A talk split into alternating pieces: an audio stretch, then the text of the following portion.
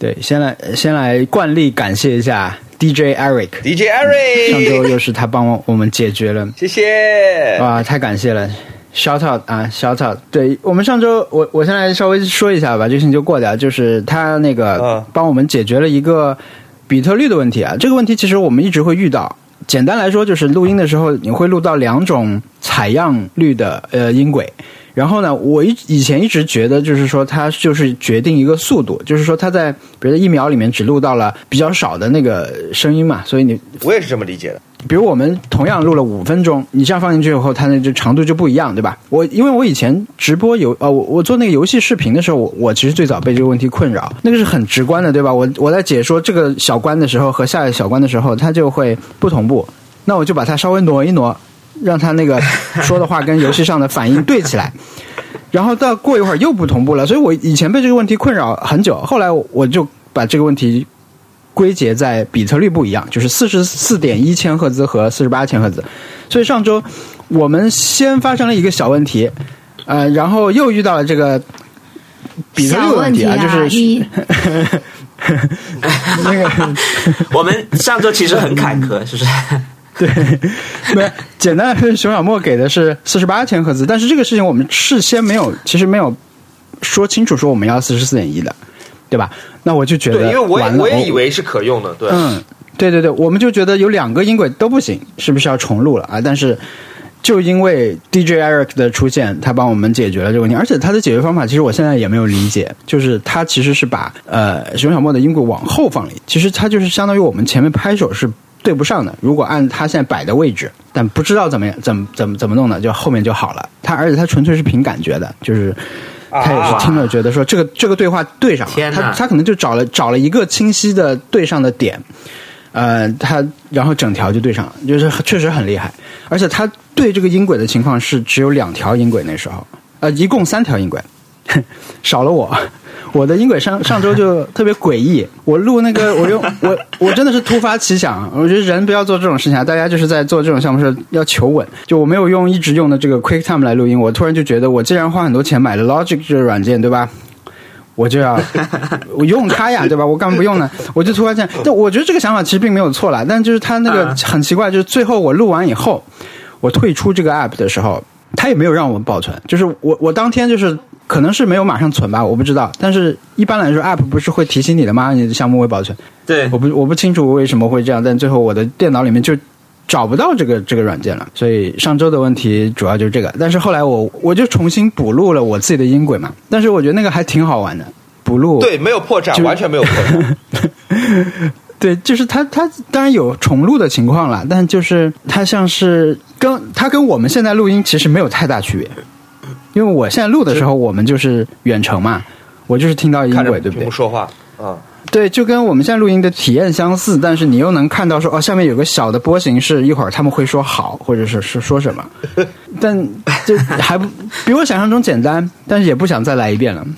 我们我们上周其实差点就在集结起来重录的边缘。对，然后有、哎有一有一件事情让我对这个节目组的这个效率非常非常的惊讶，在我们录音完成之后，是谁立刻把音频上传到网盘，并且共享给所有成员？在五分钟之内呢，是我熊小莫一个新人。是谁在节目录制完四十八小时之后才发现音轨没有？王小光。他都不是立刻发现音轨不存在，他过了四十八小时才发现音轨不存在。当时我就惊呆了，我觉得哇，这个这个摇摇欲坠的节目组 真的是 惊呆。呃，我我我到现在还，因为我还残存一丝说能找到这个东西，因为我录完以后，我这个下呃程序就一直开着，然后我可以看到那个音轨，因为录的是红色的嘛，它在那儿。但是后来是这个项目整个不见了，但我事后怀疑有可能会被这个项目被我整个删掉了。我最近做了一个很可怕的那个电脑设置啊，每次就用提心吊胆，就是你用电脑的时候把把这个程序删掉，不是按着 Command 加删除，对不对？对，你就可以把它扔到垃圾桶。然后呢，你要把垃圾桶清空也有个快捷键，就是 Command 加那个 Shift 再加删除，你就可以把垃圾桶删掉。我最近做的一个改变就是我把这个呃清空垃圾桶的这个命令改成不需要确认了。以前不是说要不要确认删除吗？再按一下回车，我现在改成不要了。所以如果我手快的话，我删一个文件，然后马上清空垃圾桶，这个文件就会在一秒钟之内从我的电脑上完全消失，就从在使用位置到清空。呃，我想知道你这做这个设置的初衷是什么？就每可以少按一次，每次可以少按一下确认。对，我有没我觉得我应有增加一。次确认的选项？如果有的话，我可以增加一次确认。嗯，对，就是我这有时候你就会头脑没有那么清醒的时候，就啪删掉，然后突然就一下就清空掉了。哇，不行，我要改回来。太危想想现在复述一下，我也觉得太危险了。可怕，听起来。对啊，哎，上周这个事故还是挺……我们说我说出这个问题的特特，就说你要不这样，就是说要不我们就重录，对吧？大家一起重录，要不然对你这期就别播了。在星期星期一晚上他就提出了这个，他说要不就算了这期。那我觉得熊小莫第一次来，对吧？结果我们就算了，也不太好。假装假装无事发生。哎，对，就就好像没有录过是吧？对，因为当时确实你觉得这个人的反应是比较难那个去去弥补过来，因为我我当时的想法就是我要不就是录几段长的，就是该我说我的那个 happy hour 什么的时候，我把这种长的补进去就好了。但是后来录的时候发现啊，就像现在录音一样，就就是比较顺的，还还录完了。嗯因为我不知道你们几个是不是在播客上线之后自己会从头到尾全部听一遍，我是会的。然后我惊讶的发现，不是你，你呃录过几次播客啦？就就 目前百分之一百，对吧？虽然只有一期，但我百分之一百会重听一遍。对，然后当时凭借我的记忆，我记得 C B B 在我讲电影或者讲别的什么事儿的时候有一些反应，然后在那个版本里面，就在最后上线的版本里面全都有，我就惊呆了，我就觉得。这个真的是 C B V 重录的吗？还是说是他就给我们开个玩笑？还是说是录音找回来了？就为 一模一样，就复刻率非常非常高，不容易不容易，我觉得。其实就是说我我自己有几个地方还是蛮蛮得意的，因为我录的时候能够做到，我我补录的说到一个节点的时候有你们的反应出来，我觉得这个我就觉得很爽。但是其实也借这个重录机会删掉了很多东西，就现在呃上一期大家听听到前面那个 Switch 的七个问题，比我嗯们最早录那个版本其实已经删掉很多了，因为那个时候很多是我说的，我我展开讲的。那正好一个是我觉得可以短一点，一个就是我也想不起来那是说什么了，无法复述那么长的事情，所以嗯，正好删删短了，删短了不少。干得好，干得好。好吧，不错，我觉得这个话题可以过去。这周我们还是没有写 show note，是不是？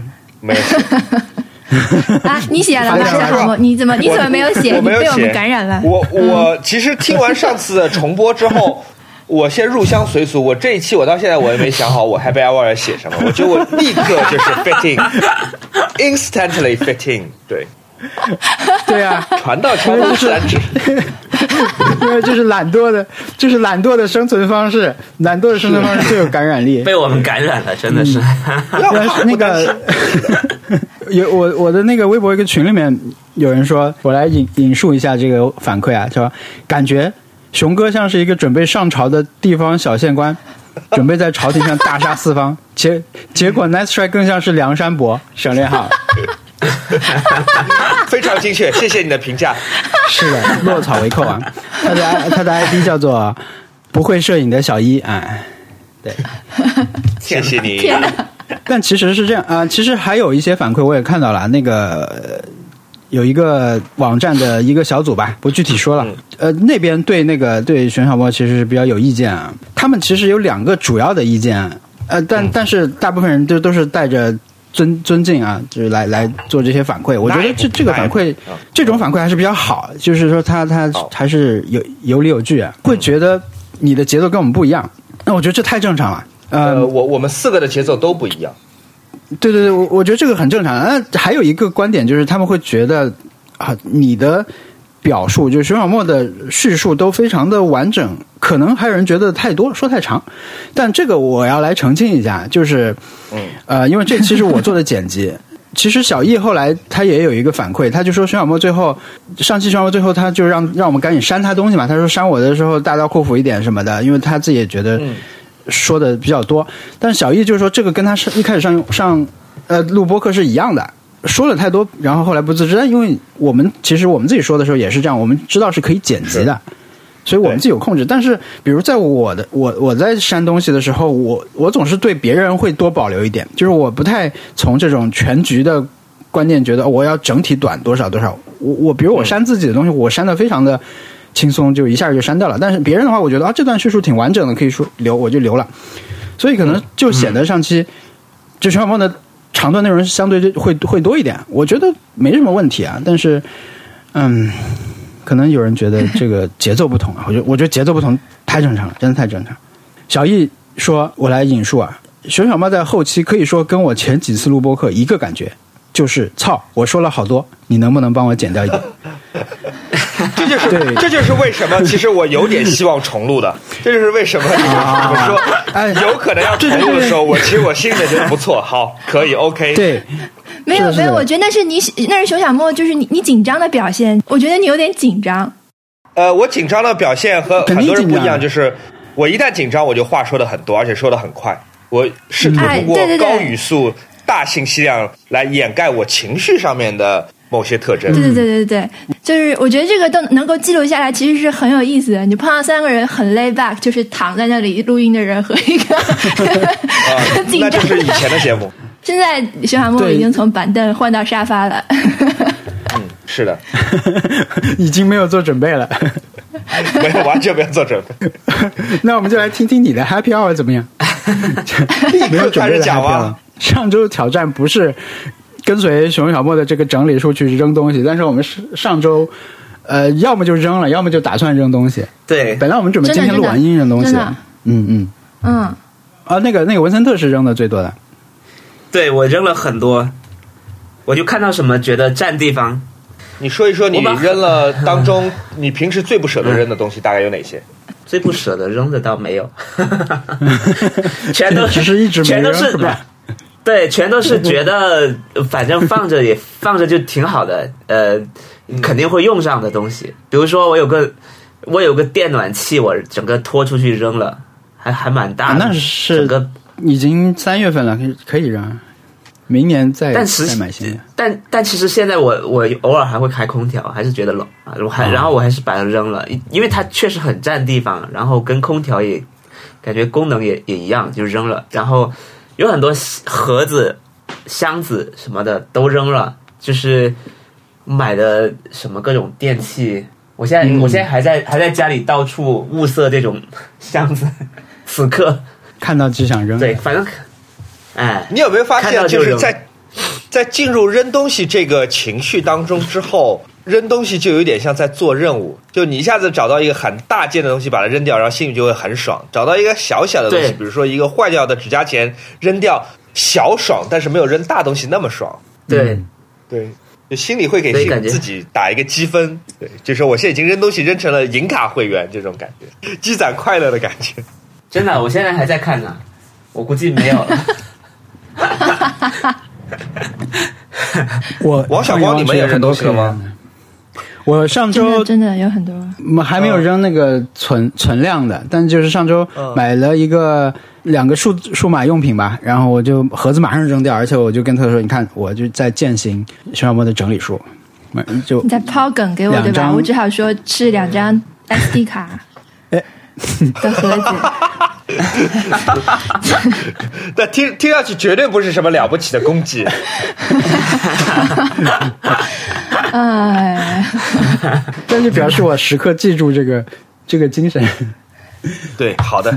特特扔了一个我觉得蛮了不起的东西，是什么呀？就虽然也是盒子啊，啊，呃，特特你你自己介绍吧，我说不清它是什么。啊，我就是买了一个这种玩具公司，就是这种潮流玩具公司跟 Snoopy 合作的一个台灯。这个台灯它有一个大的盒子嘛，那么我它盒子蛮可爱的，我就一直一直放在那里，我就没想好怎么办。嗯，你说了之后，我就给它扔了，马上扔掉。我听起来你是一个对包装特别在意的人。就是你你你不是说你会因为一些好看的包装去买一些你从来不会吃的零食什么之类的，对不对？我我也不能说特别在意，就我没有到说我要收集糖纸什么的。但有时候，呃，比如说我做东西可能会想要有一些参考或者质感的东西，留一些样品什么的，会有这种考虑在。再有就是有些东西就是真的很可很可爱，我会买那种包装设计的书，但是有的时候它这个东西如果我没有见过，就真的是蛮想买的，但我也没有好很好的收藏。但是，就比如说苹果产品的包装，我有一种它是花了很多资源在上面的感觉，我就会觉得浪费，就扔掉了一棵树的感觉。过度包装，对，对，很多很多的水电煤都在它上面，有有一个这种感觉。但是现在想想，觉得它确实，我扔不扔，它都已经被浪费了。所以还是扔掉吧，不然都会浪费我家里的空间。这样，没错。嗯，我记得我小时候，我作为一个锁锁狗，我还得再再讲一下。我记得我小时候买随身听买 Walkman 的时候，索尼的包装盒上都会用很大的位置写出来说，这个包装盒使用的是再生纸，这个包装盒使用的是大豆油膜。然后那时候环保概念还不是那么流行的，我就觉得嗯好厉害啊！就是这公司在强调一件我根本听不懂的事情。就再生纸。就如果我是一个商家，我在想，我如果我是一个商家，我肯定要跟我的消费者强调说，这个盒子是用全新的从亚马逊雨林刚刚做出来的新鲜的纸浆做的，对不对？哇，索尼这公司居然想在讲说这个盒子是个二手纸做的，听上去就是虽然不懂，但很厉害的感觉。但是你在日本买东西扔掉的话，我就觉得没有那么难过，因为比如说我买了点心一大盒点心，他们给你很多很多层包装，对吧？但是我在这个酒店里拆开来，我马上去吃的时候，这个东西马上扔掉，我也不觉得难过，因为我觉得它马上就会被好好的回收利用了嘛。这些东西并没有。真的变成废品，所以现在有分类之后，我的心情就会好很多。但是我还是会，比如说每次收到那个，比如说日本亚马逊送来的，我还是会摸这个盒，摸一段时间，就是觉得感叹他们的包装怎么这么设计的这么好。比如说他们买买一个小的东西，会放在一个大稍微大一点的盒子里，它不会像中国的那个一样放很多泡沫纸，塞满啊那个啊塑料泡沫箱，它是底下再加一层硬纸板，然后用一层像保鲜膜一样东西把它固定在这个硬纸板上。这个空箱子里大部分是空气，但是你的东西还是被很好的保护起来。他用了很多这种、呃更聪明、更更好的方法来让你的包装或者没有这么粗暴，是对，对，而且这样的话，它的箱子本身也没有很多透明胶在上面，就是它是那种撕撕拉式的的包装盒，它本身自粘，然后一撕就好了。我从日本的买家卖家手上买二手的黑胶唱片的时候，我发现他们经常会做一件事情，就是他们把黑胶唱片是会固定在一块硬卡纸上，这样保证它四角是尖锐的，不会被撞弯。但与此同时，他们用胶贴把它固定在呃硬卡纸上的时候，那个胶贴就是不透明胶带嘛，它最后的尾端它是会卷起来一点，它不会全部粘在纸板上。也就是说，它等于给你留了一个小把手，这个小把手是它做的卷起来的这一头，你只要把那头一拉，就可以把整个胶带就是拆封开来。我觉得哇，很厉害，而且别别人并不是一个专业卖家，并不是一个在商店里打工的人，只是一个跟我一样的收藏者而已。但是，嗯就会。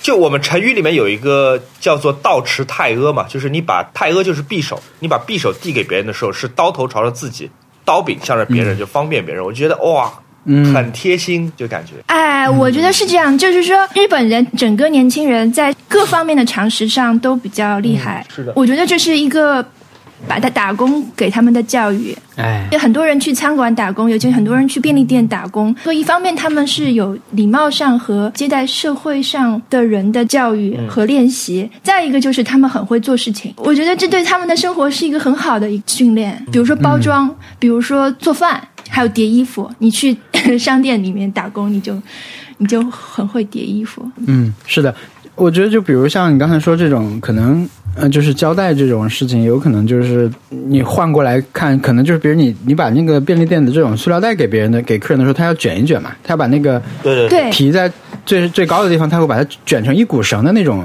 那可能是这是他们规范，但是可能在便利店打过工的人，他可能就会有这个习惯。最后，对对对，不过亚马逊这种这种公司，我觉得他们的那个包装做的，你说用心也好，或者说呃环保也好，我觉得他可能就不光是道德方面的这个出于这个原因啦，他可能本身也有这这样的压力。那我觉得他们做这个事情也是理所应当的啦，就做得很好。但德国亚马逊寄过来的东西就摔坏了呀，这。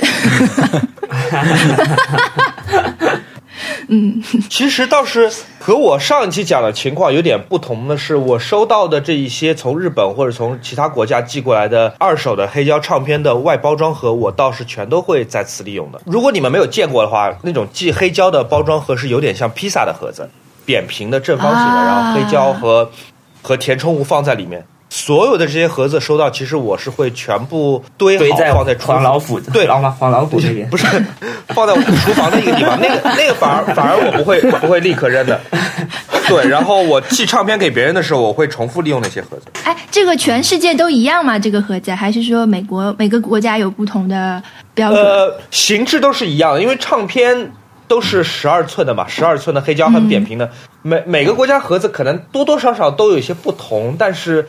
空间是差不多，因为为什么要重复利用那个盒子？是因为我觉得唱片太就是那个尺寸太奇怪了，那个盒子只能用来装唱片，唱片也只能用那种盒子来装。如果扔掉的话又很可惜，想用的时候又不一定找得到。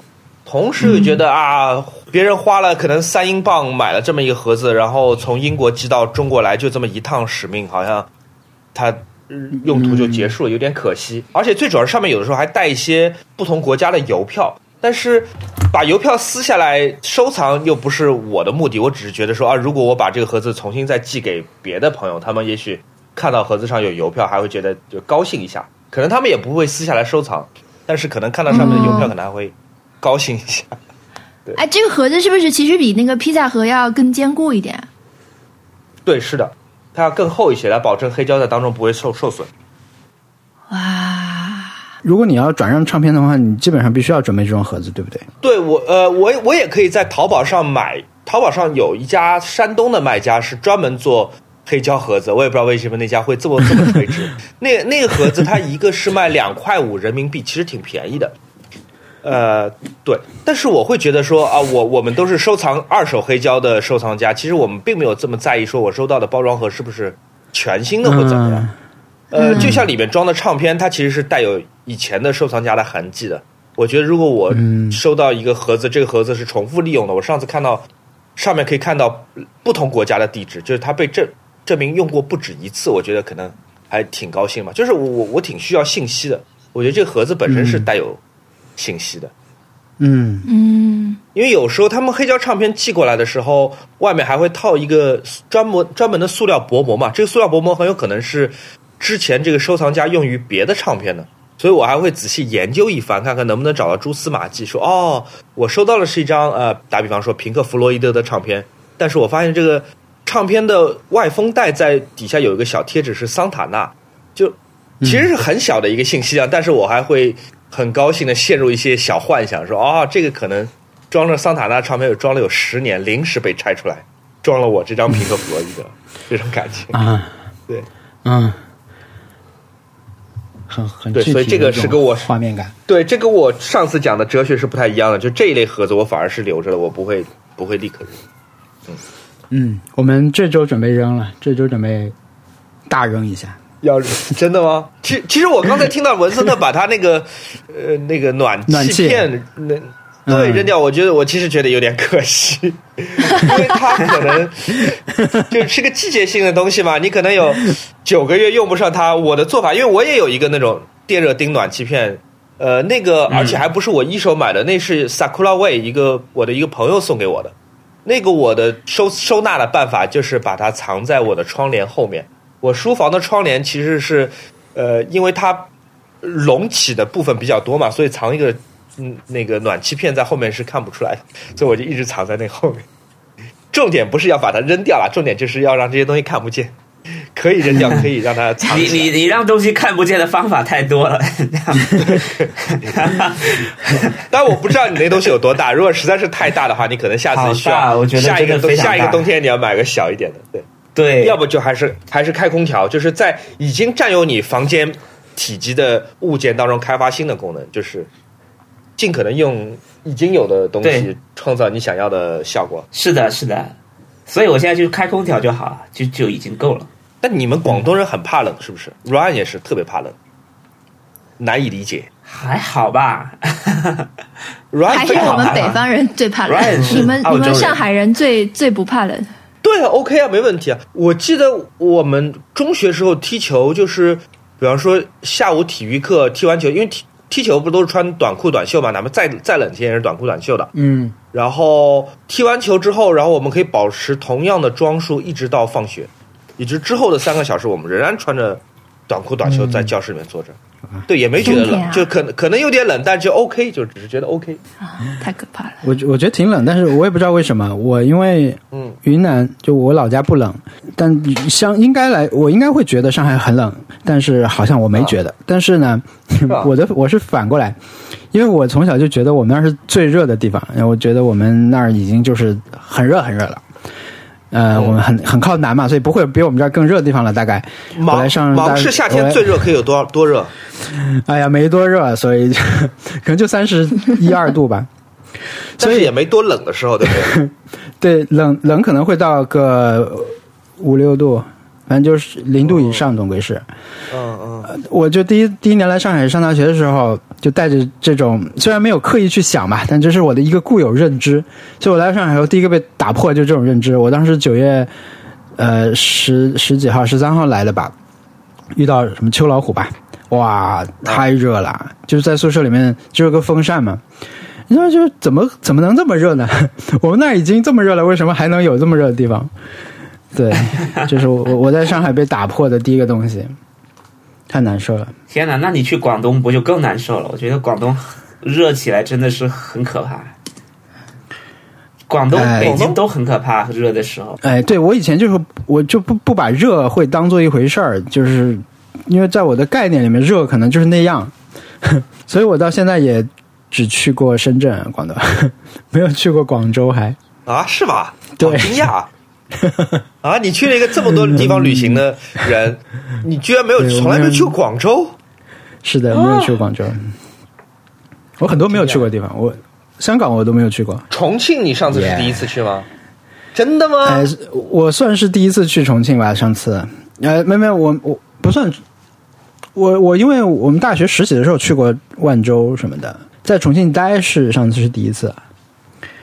哦，哎，难以想象。然后你说你香港也没去过，嗯，天哪，这就不是我想象的。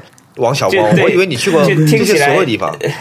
对啊，我之前一直觉得就是说，我呃我的签我的，你如果是这种打卡的历史吧，顺序和历史，我觉得可能呃会很少人跟我一样，全全世界。我去的第一个国家是芬兰，然后是阿塞拜疆。啊，不是那个不是那个那个叫什么塔林那个叫什么地方？特特。不止爱沙尼亚，格鲁吉亚、啊，爱沙尼亚，爱沙尼亚，爱沙尼亚 天哪！然后然后是新加坡。哦。呃啊然后是日本和有。你你你要理解，就是王小光在 呃，我觉得五年前以前吧，是一个非常非常非常宅的人，他非常非常不喜欢出门，嗯，就是他觉得在家里最开心。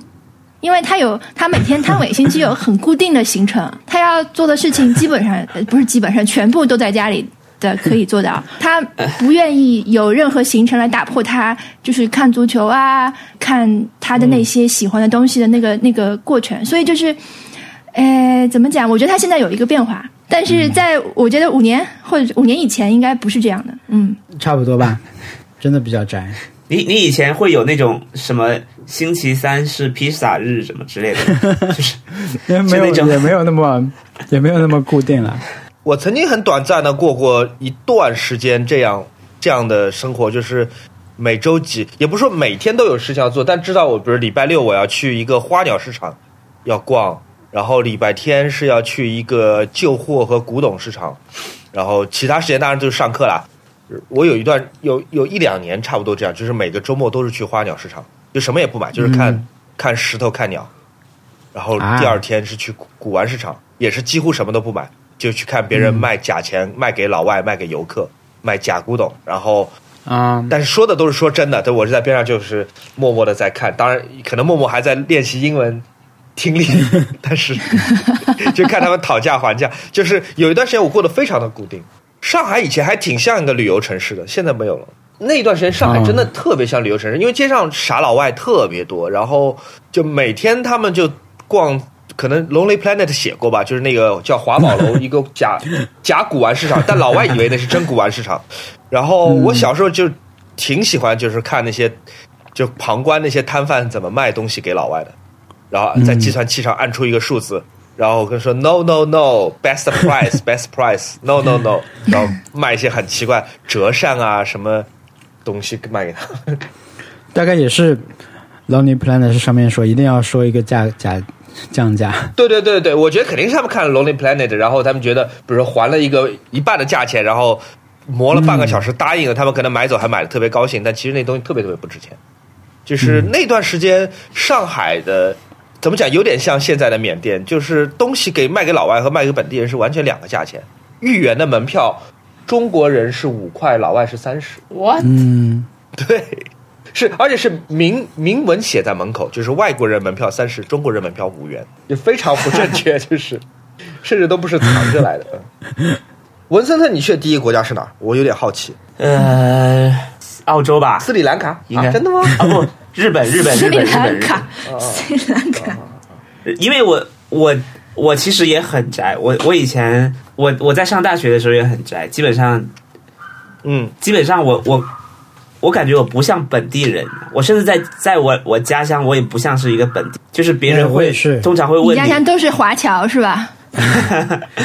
就是你你别人问你我我要去你家那边玩了，你有什么推荐吗？其实我没有任何推荐，我都是要问朋友。你也是顺德吗？呃，我是惠州，哦，就在深圳旁边。对他们问我问我说那边有什么好，我我说我不知道。因为我我根本很少出门，然后我在深圳上大学的时候，四年来也也基本上很少去别的地方，可能偶尔去一下香港，就是看一场电影就回来，就是那种，啊，然后也很少出去逛街啊。惠州是不是出什么微波炉、电饭煲之类的地方？哎，好像是，我不知道，是，反正反正历史上名声好像不是很好，因为。苏东坡就被贬谪到那个地方，然后郁郁不得志，就很不开心。对，我现在立刻在 Google 惠州微波炉看看有什么。因为我你讲到惠州，我就想到微波炉，我我也不知道为什么。我们那边有一个企业，我们那边有个企业叫叫 TCL。哦，对对对对对对，没错，就是因为 TCL，哎，就是因为 TCL 啊，我找到原因了，没错，你早说嘛。但是。但是我看网上评价都不太好哎，大家感觉 TCL 就是什么太差了，所以所以 我们经常都 都没有在用，对，所以这这个地方我是觉得说我在我在这个地方生活了十几年，然后在深圳生活了四年，然后后来在北京生活了五年，都完全没有去过，就是很少出去。嗯，所以所以大家问我，你觉得深圳有什么好吃的？我我通常是答不出来的，因为有吗？就因为也没有吧？呃，有一些吧，有一些深圳深圳还可以的，但当然跟广州没法比了，但深圳还是有一些的。但是我基本上很少，比如说去那里玩，比如说什么世界之窗，我也没去过。然后有个叫有个东部华侨城，我也没去过。然后据说有一个呃明斯克，就是一个一个一个航空母舰还是什么？哦，我知道明斯克，对对对对，也是在深圳吗？是，对，明斯克也是在深圳，但我也没去过。真的吗？对，我全都没去过。城是一个玩的地方。对，东部华侨城是一个旅游的地方。不，它就是一个山清水秀，做了很多，好像有假的湖。哎，我去过，它就是假装是在 假装是瑞士世外桃源，你知道？对对吧？对。世界之窗是不是就是贾樟柯那电影拍的地方？对对，是那个世界窗，对站台是吧？对，不是就叫世界吧？就叫世界。啊啊，对，就是他后来拍了一个在那，就是那个地方那个保安的故事。嗯，对，他的门口就是一个呃卢浮宫。的那个金字塔，哦，听上去很十里分，哎，哎，哎，对，现在可能而且是很早之前，对，对，所以，所以我我我到二零一四年才第一次出去，还是公司组织说要旅游了，我们才出去第一次，因为便宜嘛。那之前你的 那之前你都没有护照，对我我是专门为了这个去，因为因为当时我们去冲绳嘛，那、那以一个日本、啊。日本企业去冲绳，不是个很很普通的事情嘛？对，还不是去东京，然后就就赶紧办了护照就去了，也对，但是但是去的感觉是很好的，我是第一次出去旅行，当时嗯。哦，以前都没有出去过，然后后来也是隔了很久，到二零一七年才有第二次，然后一八年去了一次，一九年去了一次就没有了，嗯，嗯，就基本上很少去别的地方，基本上去别的地方都是出差，然后工作工作工作就回来了，也没出去，你在电通的时候请过年假吗？没有没有没有请过你。你觉得是因为在日企工作的这段经历，把你变成了一个工作狂吗？我可能是吧，就你不是一个天生的工作狂，我觉得是他那个老板，他应该天生有这个潜质，但是就被那个老板激发了。嗯，就是我们我们听下来啊，就是我听下来觉得是这样。我我觉得主要是我我我可能是刚毕业的时候，那个时候也没什么钱嘛，然后嗯也不会想说要天天出去那里吃饭，出去那里玩，就还不如就在公司看看书，然后在家里看看剧就过去了。这个倒其实真的，旅行有很多种玩法。就是我人生第一次出国旅行，是和王老虎还有王老虎的一个大学同学，一个直男，就是我们三个人，我们去了老挝，然后再去泰国，然后再回老挝，然后顺顺便在云南玩了一圈。整个旅行从北京出发，去老挝，去泰国，再回到老挝，再回到云南，再回到北京，包括飞机票，我们每一个人人均花了呃大概六七千人民币吧，一个月。嗯一个月，对，，D K 惊呆了，就是，所以我这就是为什么我觉得出去玩不见得是一定会花会花很多钱。你即便我现在再重新回老挝，我可能我花的钱也是现在十倍于这个价格。如果我玩一个月的话，我们在老挝吃了一个自助餐，就是就我们临时看见有个自助餐厅，说哦这家自助餐厅，呃。是人均四块钱，就是你你给四块钱的老挝货币，就是你就可以进去，就是吃到你饱，然后再出来。然后我们就每每好像有两天都在吃那一家，因为太便宜了。就我们这样是把钱省下来的。所以你要去旅游，不见得一定要花很多钱。我是这么觉得。但我我那那会很苦吗？我觉得我觉得会很苦哎。如果是第一次的话，你不会觉得很苦；如果是第一次出国旅游的话，你可能以为就是说对对对这是正常的，对。你会觉得就是心理上你会觉得过得去，对。但如果如果你第一次旅行，你就是住四次，你如果第一次旅行就是住四季酒店，然后出门是有什么呃包的专车来接你，那你肯定再去吃四块钱的自助餐，你肯定是接受不了。但是我现在每一次吃出出去玩，一旦吃苦，我想到我第一次出去旅行的时候，就觉得啊也 OK，就是我过得去，我可以住便宜的酒店。我仍然觉得就是我自从住过湄公河上人民币十二块钱的。洗澡水放出来是直接是湄公河河水的酒店之后，对，我就这是个人生的坐标，就是你会觉得说、嗯、OK 的，没问题，我可以我可以吃苦的，不会比那次更差了。天哪！又想到 solo 的饭你也可以吃，可以啊，我这就只要不会毒死，就是我我呃里只要里面没有动物成分，然后没有呃没有没有吃死的问题，我是我是可以吃的。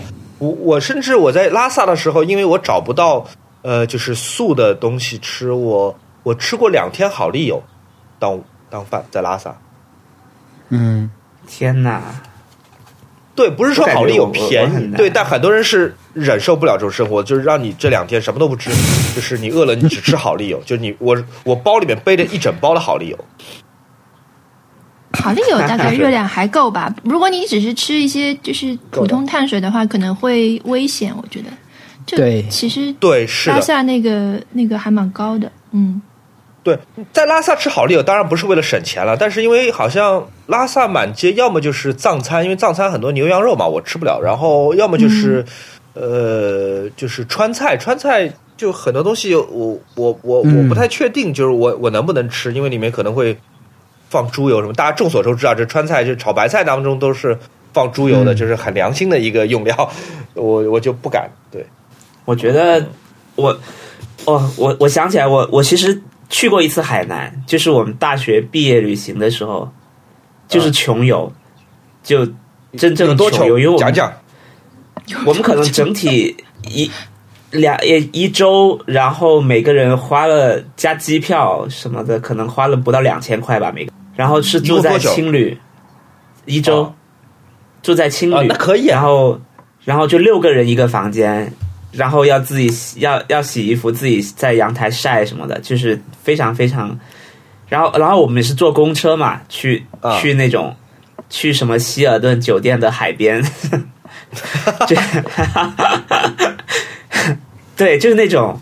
然后，但但那个时候也不会觉得，呃，因为是第一次嘛，也不会觉得特别苦。但是中间是觉得，因为太热了，我们是夏天去的，夏天去海南，就、就很痛苦。反季节，对，然后然后去到那边，我我现在自己回想，你让我再去一次，我是感觉我不可能再去了。嗯，我我现在想起来都觉得很很难，无法想象。我猜特特应该是住不了特别苦的酒店，是吧？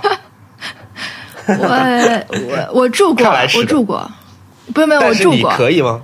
是吗？你住过的最便宜的酒店是多少钱？呃，我不记得了，就是这种 hostel，就是之前在在哪儿啊？没有，你大学的时候也住过，我是不是断了？哦，但现在看听起来你是回不去了。没有，我的结论是我不想再住这样的酒店了。就是，就是我之前我记得很印印象很深啊，就是我觉得我在新西兰的一个酒店里面，我我我我觉得它有跳蚤，就是那个那个那个 hostel 的那个床，我觉得不干净。这在那之后，我就觉得啊，为此而付出的，如果我真的把跳蚤带回家什么的，那为此付出的这个代价实在是太太重了。嗯，所以，所以我觉得，嗯，可能青年旅馆是不行的。但是哦后来现在因为那个连连锁酒店标准化服务比较普及了嘛，所以其实你不是很贵，可以住到就是起码是干净的酒店吧。那如果是干净的酒店，但是比如说像胶囊酒店这种，你会你会选择吗？哈哈，胶囊酒店，我已经鼓起鼓起好几次勇气了。对，因为是这样的，我对这种胶囊式的房间有很大很深的印象，因为我以前是是呃，我不是大学是来上海读的嘛，那个时候还没有高铁，就是都是乘那个卧铺车的，呃。我嗯现在可能只要三个小时左右，但是那时候乘那个车要乘一晚上，就是十几个小时。那我那时候我我可能比较回家也比较频繁，就是我一年可能有很多时间是在这个这个车上的。呃，就是我爸他就是想办法帮我买那个中间的那个卧铺卧铺，哦对，因为如果是软卧，其实也很危险，感觉就是是一个小房间，你你门一关，你对面还要有一个陌生人，这个其实是很可怕的事情。我他我们都这么觉得。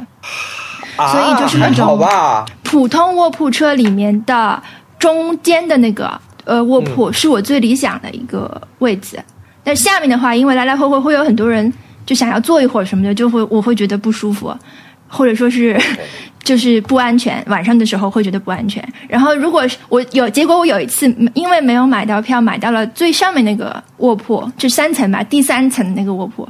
就我简直就是、几乎是引发那个幽闭恐惧症的感觉，就是真的？它太闷了，就是它一晚上就很辗转反侧，又觉得可怕，又觉得很闷，所以呃，我就很怕胶囊旅馆是这种感觉。现在日本日本不是有很多这种新型的胶囊旅馆嘛，做的挺，就也不便宜的那种挺干净的，，也也不便宜，但很高级的啊。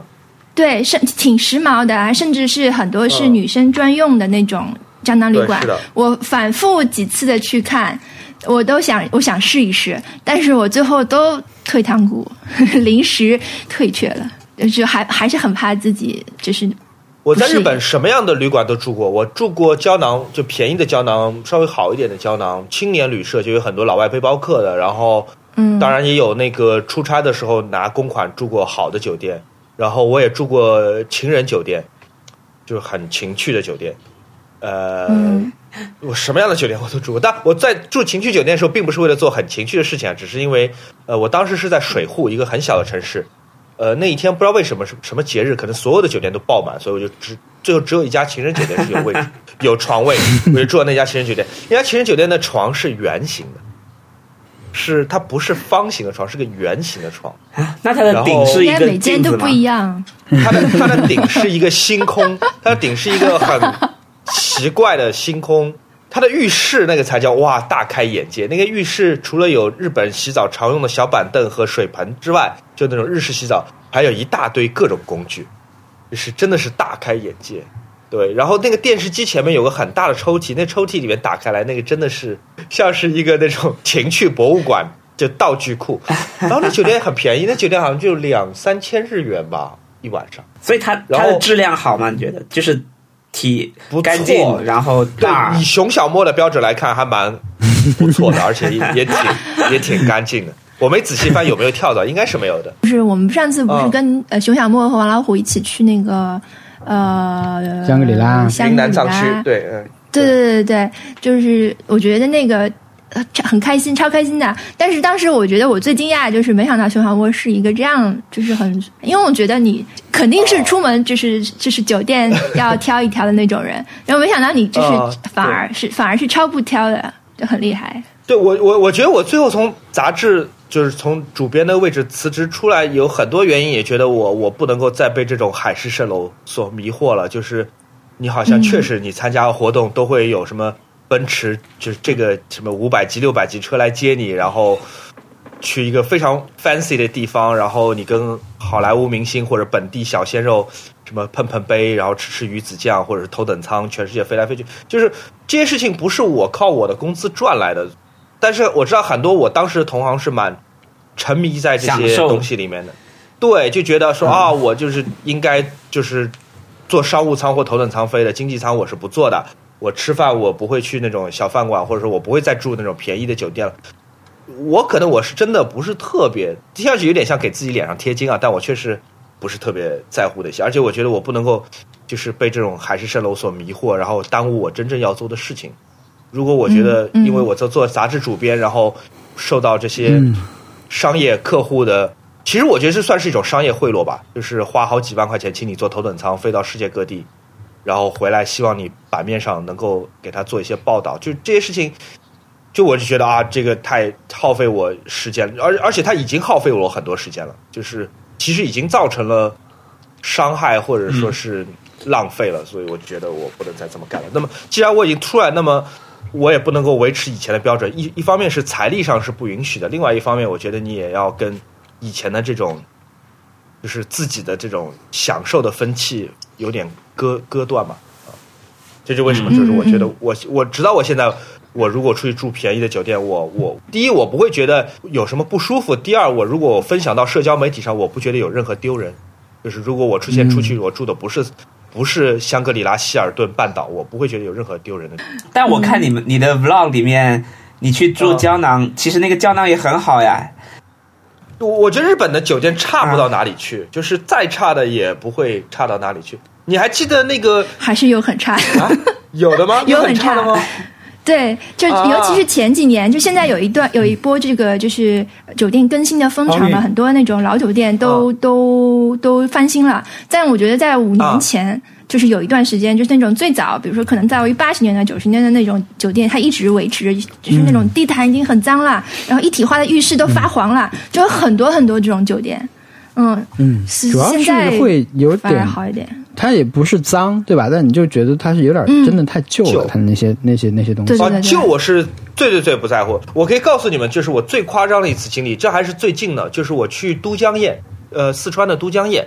为什么去那边？是因为我有一个朋友，很多年前在那边拍摄过呃呃汶川地震之后的那个纪实报道的。他告诉我，都江堰有一个有一个也不能说景观了，反正至少就是这么一个一个场景，就是对面是一个新的小区，呃，但是小区的河对面是有一个因为地震而荒废，就没有倒塌，但就荒废的小区，就是等于一面是新小区，一面是没有人住的旧小区。然后我就特别想去看一看。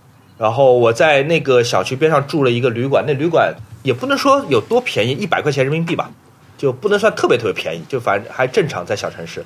然后晚上我就听到有声音，然后就打开灯，我就看到有只老鼠站在地毯的正中央。但是 那个老鼠不是让人觉得面目可憎，那老鼠是用它自己的后腿站在地板上，它就看着我，我也看着它，大眼瞪小眼啊，我是大爷。呃，我当然不知道大家又要说我这个是做作矫情，但是我真的觉得就是那只老鼠当时看起来就是就很无辜嘛，就是他他可能不知道我可以立刻对他做毁毁灭性的事情，但是我就想了想，我就觉得这是一个一百块钱的酒店，就是夫复何求？然后我就继续我就继续关上灯睡觉了，我也我也我也我也不管。天哪，我会吓死！是这样的，就是这个心态是不一样的。如果我是住在家里面，我在上海的家里面看到一只老鼠，我肯定会觉得很紧张。但是我是住在一个一百块钱的酒店里面，我觉得就是我还能要求什么？就就这样吧。对，而且我第二天退房的时候，我也没有跟前台说这件事情。你觉得熊公馆上海熊公馆一个晚上多少钱？一个晚上应该卖多少钱？我觉得如果 Airbnb 的话，我觉得我房间应该可以卖。四千一晚上吧，行情我觉得应该可以。哇，太贵了吧？对，我有三只猫哎，我觉得可以的。我有三只猫，随随便玩啊。地段也很好，我有这么多唱片。对，地段也可以。我有三，而且我有这么多唱片，方便是吧？啊，这些都是可以。哎，B B 就等于是你你总归可以去放唱片的啊。是的啊，而且如果我不卖四千块钱的话，我。划不来啊！我跟你讲，我房租一个月一万六，呃，我一个月要租出去五天，加上清扫费，我要租出去五天，我才能把房租赚回来，对吧？五天其实挺难的，如果你 Airbnb 的话，一个月五天，我我自己会有奇怪的公式来计算这些事情。上海神经馆四千真的太贵了，我以为一千多什么的，一千多不行啊！我我一千多我自己住，我现在每天房租都要一一万六除以三十等于多少？五百三啊！我一天都要五百三，对啊，嗯，我成本五百三，我，嗯，对对对，得乘四倍、五倍给你，不算不算黑吧？对吧？我不知道，我觉得，嗯，熊公馆，我觉得对熊公馆真的好贵。熊公馆可以做你下一个播客的节目呃名字吗？呃，会不会吧？应该 听上去太你有想过名字吗？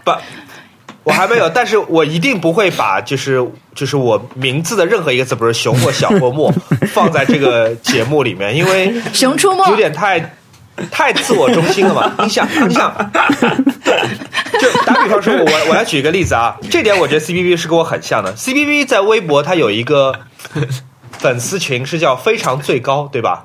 对，嗯，你乍一看。也不像是任何就是什么博主的什么粉丝，然后我自己的我的微信的读者群的名字叫做世界红包协会，啊，就这个名字，对，这跟我跟我一点关系都没有。世界红包协会，我的微信微信的读者群，嗯，啊，微信的是吧？不，那个你你的微博的那个群是是熊年最高吗？啊，熊年快乐，那个。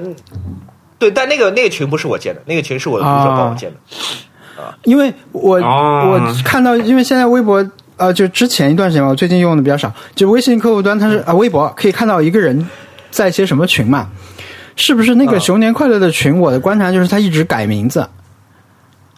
呃，经常改名字，有的是叫什么“熊市国际高管”很好玩的名字，高管业务群。对，但最近有点懒得改了，因为呃呃，那个群好像就是。我我最近发言不太多，对不起大家。但是我在微博、微信上的那个群是一直在改的，什么世界喷嚏协会、世界红包协会、世界站街协会，对不起，各种协会。你我们我们这个节目很适合想名字啊，你想想吧，不如。你说我们这个节目，我们现在正在录的这个节目要改名字吗？不是，就是就是我们自己的名字，就是在节目第一期里面想出来的。然后啊、对，这我听到的，对，嗯，所以你说不定可以在我们这在我们这儿做客期间，做客期间嗯也可以想出你自己播客的名字。熊小莫单飞的节目，我们我们孵化了一个节目，是吧？对，孵化对，launch 一个新节目。哦我可以讲到改名字，我可以给大家分享一个小故事，就是呃，Ryan 过年前回悉尼的时候，他的 AirPods Pro 和我拿错了，就等于他走的时候，他拿的是我的 AirPods Pro，就那个名字叫小莫的 AirPods Pro，、然后他留在家里的其实是 Ryan 的 AirPods Pro。就拿错了，然后我们就说没关系，就是重新连一下，先先各听对方的呗。然后我、我把他 AirPods 的名字从来没有改，而且我一直觉得就是 iPhone 已经连上了 Ryan 的 AirPods Pro，还有点就是呃嗯。一点小小的敏敏感的温暖，就是留给我吧。虽然他人、人在另外一个国家，在南半球，但是我觉得我每次连 Ryan 的 AirPods Pro，然后就觉得哦，我我跟他还产生了一点联系。对，然后他前天这个已经可以回国之后当做 GQ 实验室的一个漫画了。对他回来的时候，他把我那个 AirPods 的名字改掉了，而且他改叫啊 Ryan 的 AirPods Pro 二，二，好气啊！真的好气！他他甚至还花了一分钟的时间去改名字。那你你你觉得，如果现在有两个选项，一个是他你你他回来之后，你发现他的 AirPods Pro 改改成了两个名字，A 是 Ryan 的 AirPods Pro 二，一个是刘亚仁的 AirPods Pro，你选哪个？呃，A 吧，A 吧。为什么刘亚仁不是很帅吗？不是，这 Ryan 一直在那个微博放 放口风，说他真正喜欢的是刘亚仁，什么不啦不啦不啦。然后，但他跟很多那种做做梦的那种就是粉丝，什么刘昊然是我老公，那跟那些粉丝还不太一样，因为他是真的和刘亚仁什么喝过酒、吃过饭的，就嗯，是就是是有过真人见面机会的，所以我会觉得，就是如果他要放这种炮，我就觉得很 很不高兴。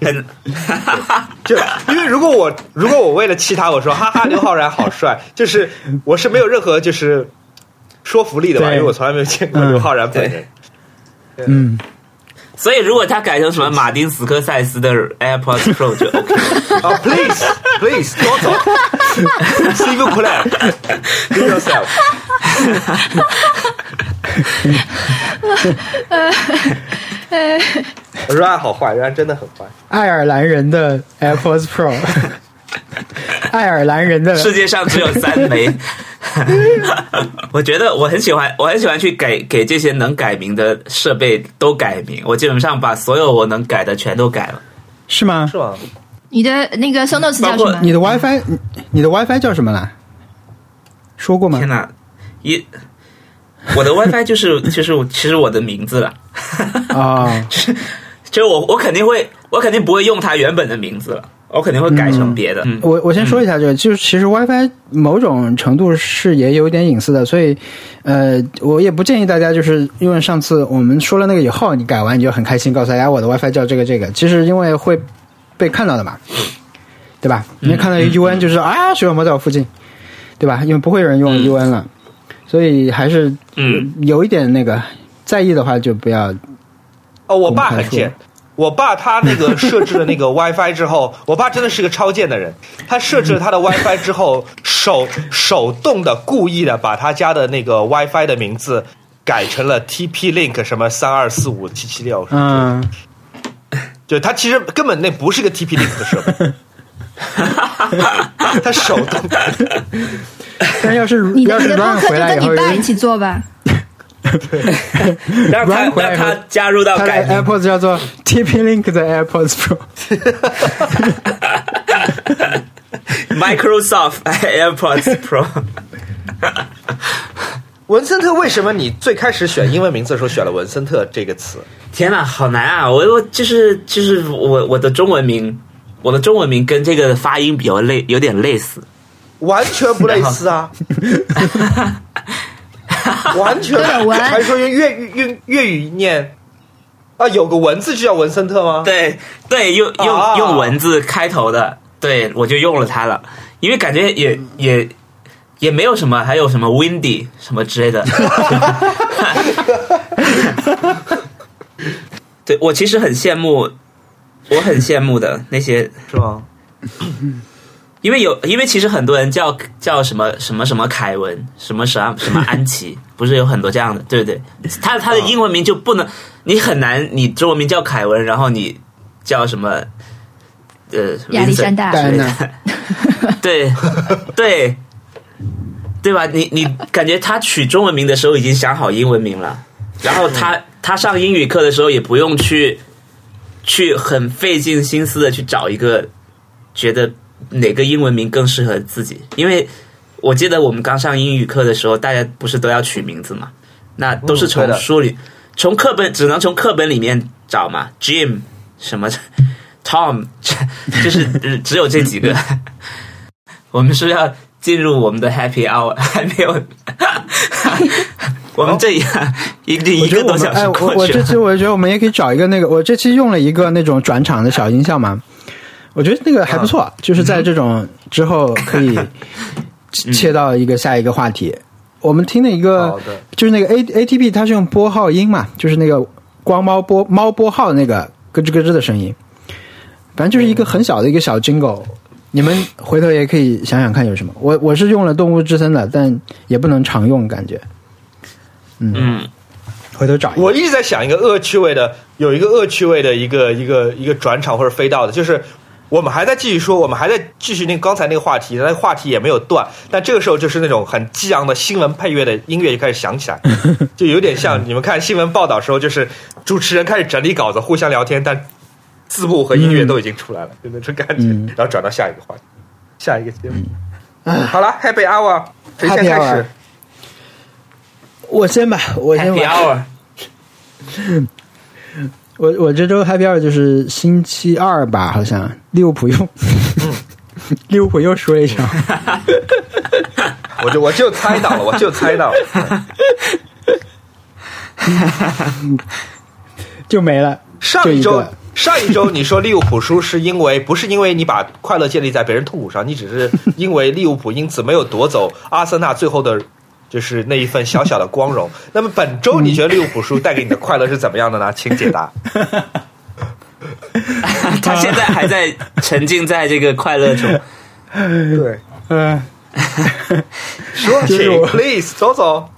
就就是快乐，就是我可以在这里说这个。好坏啊！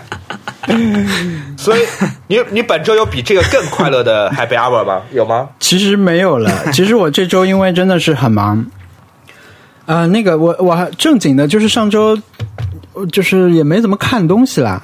我就是我比较少的，就是看剧什么比较少。我但是有两个看的还是可以推荐一下，一个就是有一天很晚看了那个三明治人的一个漫才。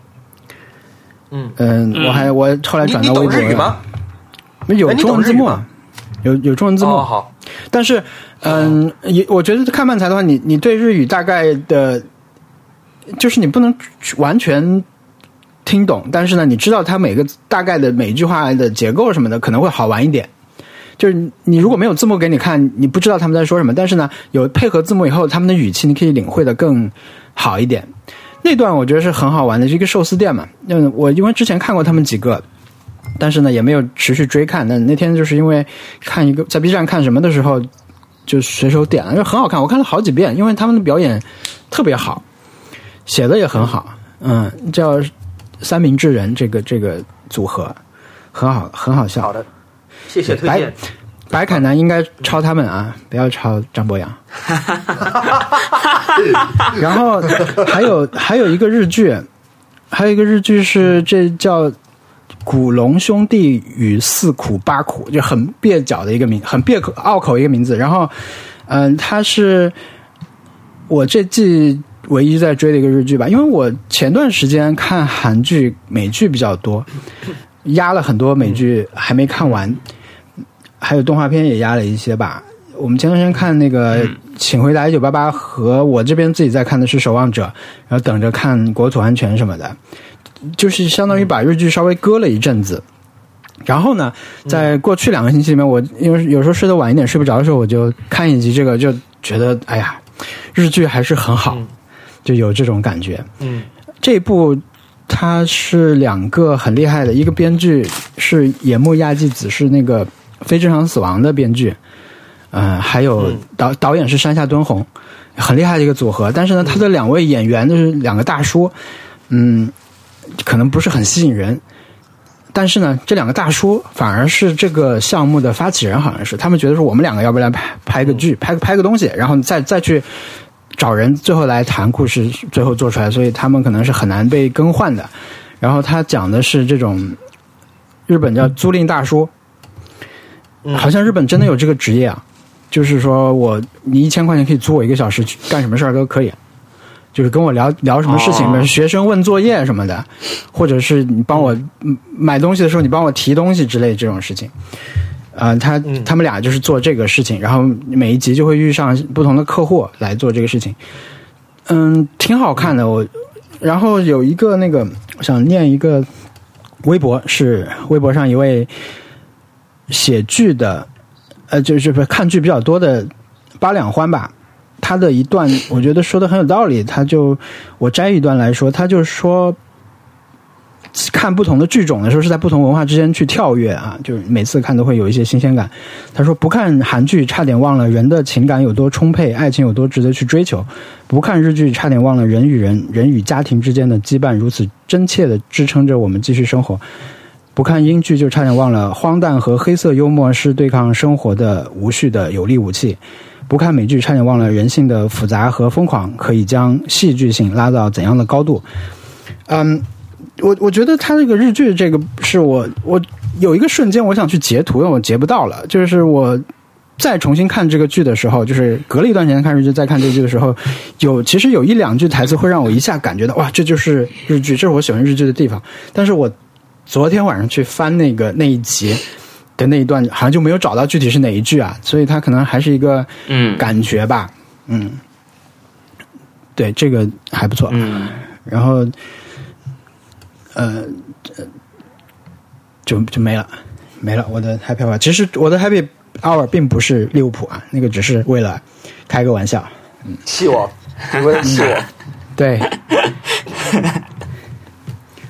好了，而且利物浦，而且利物浦昨天晚上是赢了的，嗯对，所以下周可能就不会有这种机会了。说实话，我觉得利物浦本赛季变得就是赢太多。当然，我这种风凉话讲出来可能是要挨打的，但是赢太多变得好无聊，所以输两场我觉得还蛮稍微有点起伏的感觉，也不错。下场再输欧冠就被淘汰了哦。啊、了希望不要吧。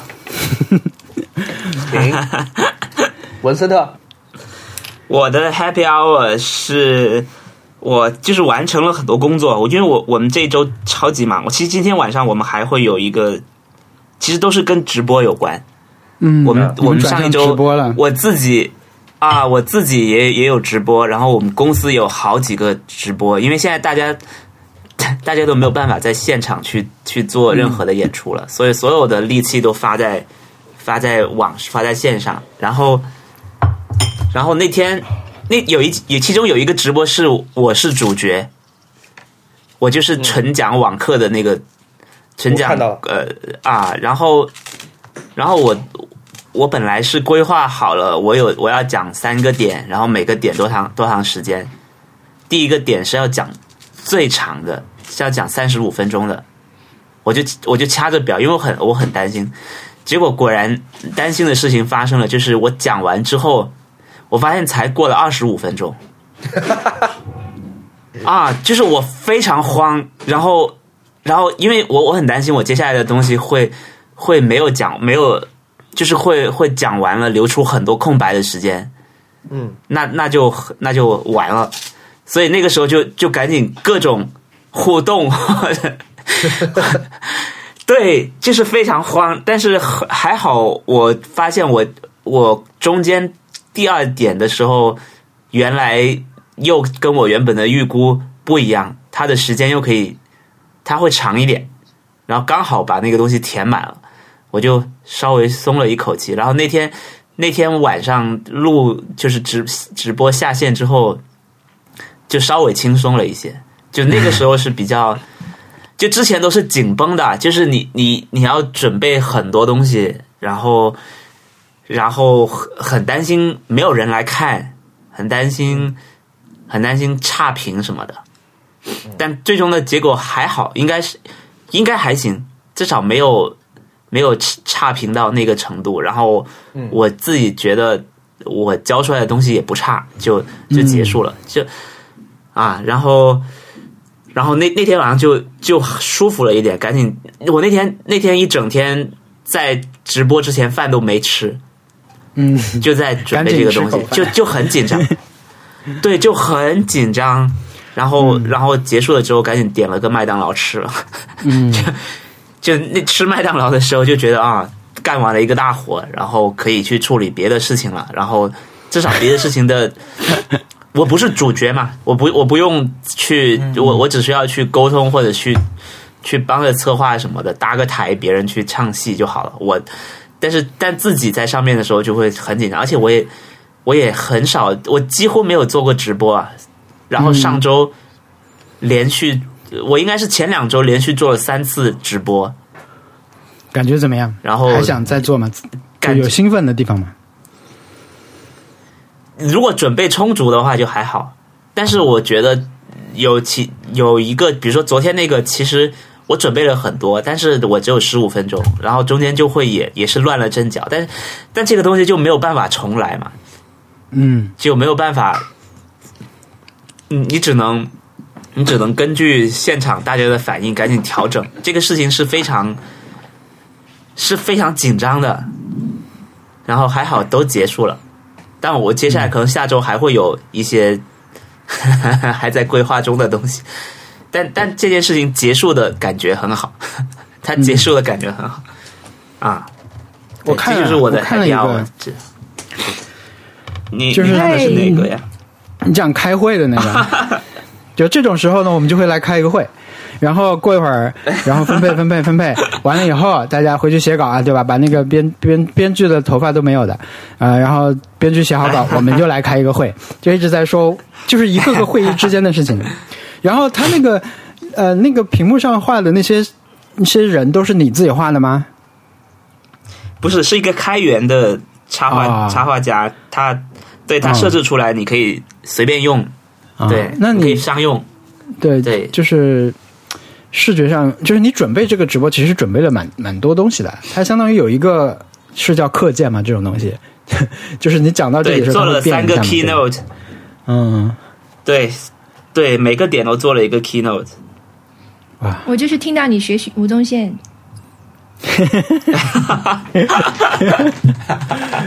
对 对，不错。对，有很多都是临场发挥。嗯，哎，但是这个直播它是完全没有反馈的，对吧？有有弹幕吗？呃，我我其实我其实是看不到反馈的，因为因为是这样的，我我这个直播是在一个我我整个嗯。因为我我我是在用办公软件在录，对，嗯，然后呢，然后然后他们集团里面的其他的平台会去抓取这个办公软件的录屏，然后推送到不同的平台里。也就是说，我其实并没有打开那些平台在看大家的的反馈。我我只能看到反馈的影响吗？我我其实会的，我会受到反馈的影响的。嗯。对，所以我当时的我当时的做法就是，我我开个电脑直播，然后我同时开了一个 iPad，在在随时跟我们整个项目组的人在沟通流程，说多少人进来了，或者是你接下来要要要走哪个流程，然后我再拿个手机去开其中一个平台去看，所以所以有时候有时候我的眼睛的动线就很奇怪，我会。我会不盯着屏幕了，我就是在看别的，然后赶紧回来，就非常非常慌。其实那个时候是很慌的，即使彩排过也会很慌。嗯，对，因为彩排的时候你是也是感觉不到人的嘛。但是当人进来之后，就很害怕。还有彩排，还好还好顺利结束。对，要要要先做一个技术技术彩排，就很就是要确保我们正式开始的时候能能顺畅，因为它可能有些技术问题吧，比如说它它好几个平台要抓取你的这个流，嗯，然后它就要先设置好，非常嗯，我我所以中间有段时间都是在在等或者什么的，嗯，对，然后 PPT 什么的就一直在改改改改改到上线前十分钟半小时完全做完了，嗯，就是完成了一件在我的是我的一个大事情吧，我感觉。就是你你你你要上台表演的那种感觉，嗯你们有在台上演出过吗？在我在在演我我演讲过，CPV，呃，去年在那个上海文化中心是吧，做了一个好像特别大的一个分享和和和陈导演对、嗯对谈的，对吧？是去年的对对，已经是去年了年底。嗯，我对我我就是很容易你们上台前是什么感受？啊，我我其实你刚才说一点，我特别的有同感，就是你觉得那个时间不对，然后你就开始互动。我就是基本上我的这种线下分享，因为去年可能我有过两三次吧，大小大小规模不一样，但是呃都是讲一会儿有，我觉得在讲的时候没有反馈是挺没底的，让你自己对你就觉得我说的这对对对，这句话到底对吧？有没有达到我想的那种效果？因为如果你是一个，比如说你们的演员，他们会控制气口的那种的话，他们在台上讲，可能那个反馈跟他的预设的东西一旦匹配，他就特别有信心，他就可以继续讲下去，越越发挥越好。但是这个做分分享跟这种演演出还是不一样。然后我也是会草草结束以后就开始问答，我觉得问答会其实就有那种限制，就是有那种互动感嘛，就是你的反馈来的是比较快的。嗯，对我我就会经常这样，但我我会很紧张啊。嗯我我我记得我有一个就是特别也不叫糟糕吧，就我到现在也不知道那一场演讲表现好不好。那个那次好像是我最早的几次见 CBV 的一次，是在呃我忘了那条那条路叫什么，二零一二年左右是第一财经组织的一个演讲会，你有记起来吗？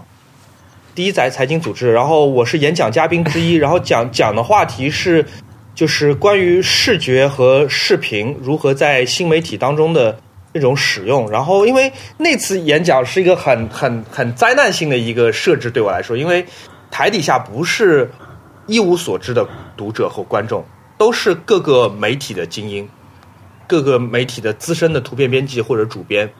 然后我是作为一个，呃，就是就好像被主办方捧捧在上面，是作为一个做的很厉害的一个媒体的主编来讲的。那台底下的观众，嗯他们不见得是都抱有善意的，对不对？他们会觉得说、啊，你才多大，你你来当主编，你做的比我们好，凭什么？就就我我当然他们不会真的当我面这么说了，但是我心里面会想说啊，底下都是前辈。就是我现在变成我来分享先进经验这件事情，这个演讲其实挺难的。当然，我还是尽可能就是，呃，尽可能讲我所知道的吧，知无那个知无不尽，就是在讲，呃，他们的反应也不会像在讲脱口秀一样，他们是不会给你适时的鼓掌或者情绪或者声音上的互动的。你讲的每一句，你安排的每一个，你觉得哇，我讲了一句京剧，那底下有没有反应呢？是是没有的。但至于你到底讲的好还是不好呢，你是不知道的。对，讲完，嗯大家稀稀拉拉鼓鼓掌，你就下来了，然后这个演讲就结束。这个演讲我准备了有一个月，然后从背景的 presentation PPT，然后到话题，呃，都是花了很大力气的。而且我当时是觉得说，既然被邀请去做这么重要的一个奖，而且底下都做很重要的人，那你不能够藏着掖着，就是你得有什么你都就是讲出来。但是就我不知道，就我不知道那是一个糟糕的演讲还是一个不错的演讲，就是没有任何反馈，没有任何反馈，嗯，对。然后你记我还记性真的得那次我很好我哎，对，然后我我讲完那时候我还不想打，我还不想打车回家，我就我就我就走回家嘛，我就想还挺远的，要走大概四十分钟。但我想，我想还是走一走吧。然后在路上我就看到王小光，但那时候王小光跟我处在一个相对微妙的一个位置，因为他当时在一个算是跟我有竞争关系的这么一个、嗯一个报报纸里面，对，而且我们正好所处的职位也是正好是一个对打的部门，就基本上像是 vivo 的产品经理跟华为的产品经理，哦，vivo 跟 OPPO 的产品经理在在路上见到了，对，然后彼此都认识，就是，然后我说，哎，王小王小光，然后他在马路对面举个手说啊，徐小沫，我说你去哪儿？他说啊，我我朝这边走，我说啊，那我正好朝那边走，啊，那再见再见，就是，对，这是灾海防路，对，海防路灾难性的一天，对，是这么一回事。记性真的很好捏。你一开始说我真的想不起来，但是后来我想起来了。真的，这是我觉得这是你一个巨大的天赋和特性特点。为什么这是个天赋你的记？性真的很好，嗯，对那记性好当然是，我觉得记性好是人的智力的一个方面啊。啊，嗯，但就是因为刚才那个文斯特讲起来说，他提前啊文斯特记性也很好对他讲的提前讲完了，所以那种巨大的那种尴尬和不知所措会立刻套用到我自己身上来，然后就让我想起这个事情来。记性好的痛苦就在于，就是当别人讲起他们的一个别什么事情，你的那种让你浑身发抖的那种尴尬和就是不知所措，又会重新回来，就等于我他刚才讲这段话的时候，我感觉像是我在海防路又走了四十分钟。然后我又碰到王小光，很 很尴尬的打了招呼。对我也不会问他说：“哎，你觉得我刚才讲的怎么样？”王小光也不会也不会主动说：“哎，你刚刚讲的好棒。”他只是问说：“啊你往哪里走？我往这边走啊。那我那我往这边走。那我们下次再 王小下光也坐在次再见吧。下面吗？对对，他在下面，就是就没有任何就是有情感的交流，也不会说我们十年后一起录个播客吧，也没有没没有这没有这些邀请的，对对嗯啊，你问他去哪儿，结果他说我往这边走，这个不太行。对他可能并没有撒谎吧，他可能并没有撒谎，他确实往那边走。但是既然他走了一条我正要走的路，那他说他要往这边走，那我只能说我我那我要往哪边走，就我再多绕个路。嗯，对，而且我当时听说他是个阿森纳球迷，我就觉得啊，那这一路上也没什么可聊的吧，应该很不投机。万一我问他你这周碰到什么开心的事情，讲出来不是我喜欢的答案，对吧？那一年 好糟糕。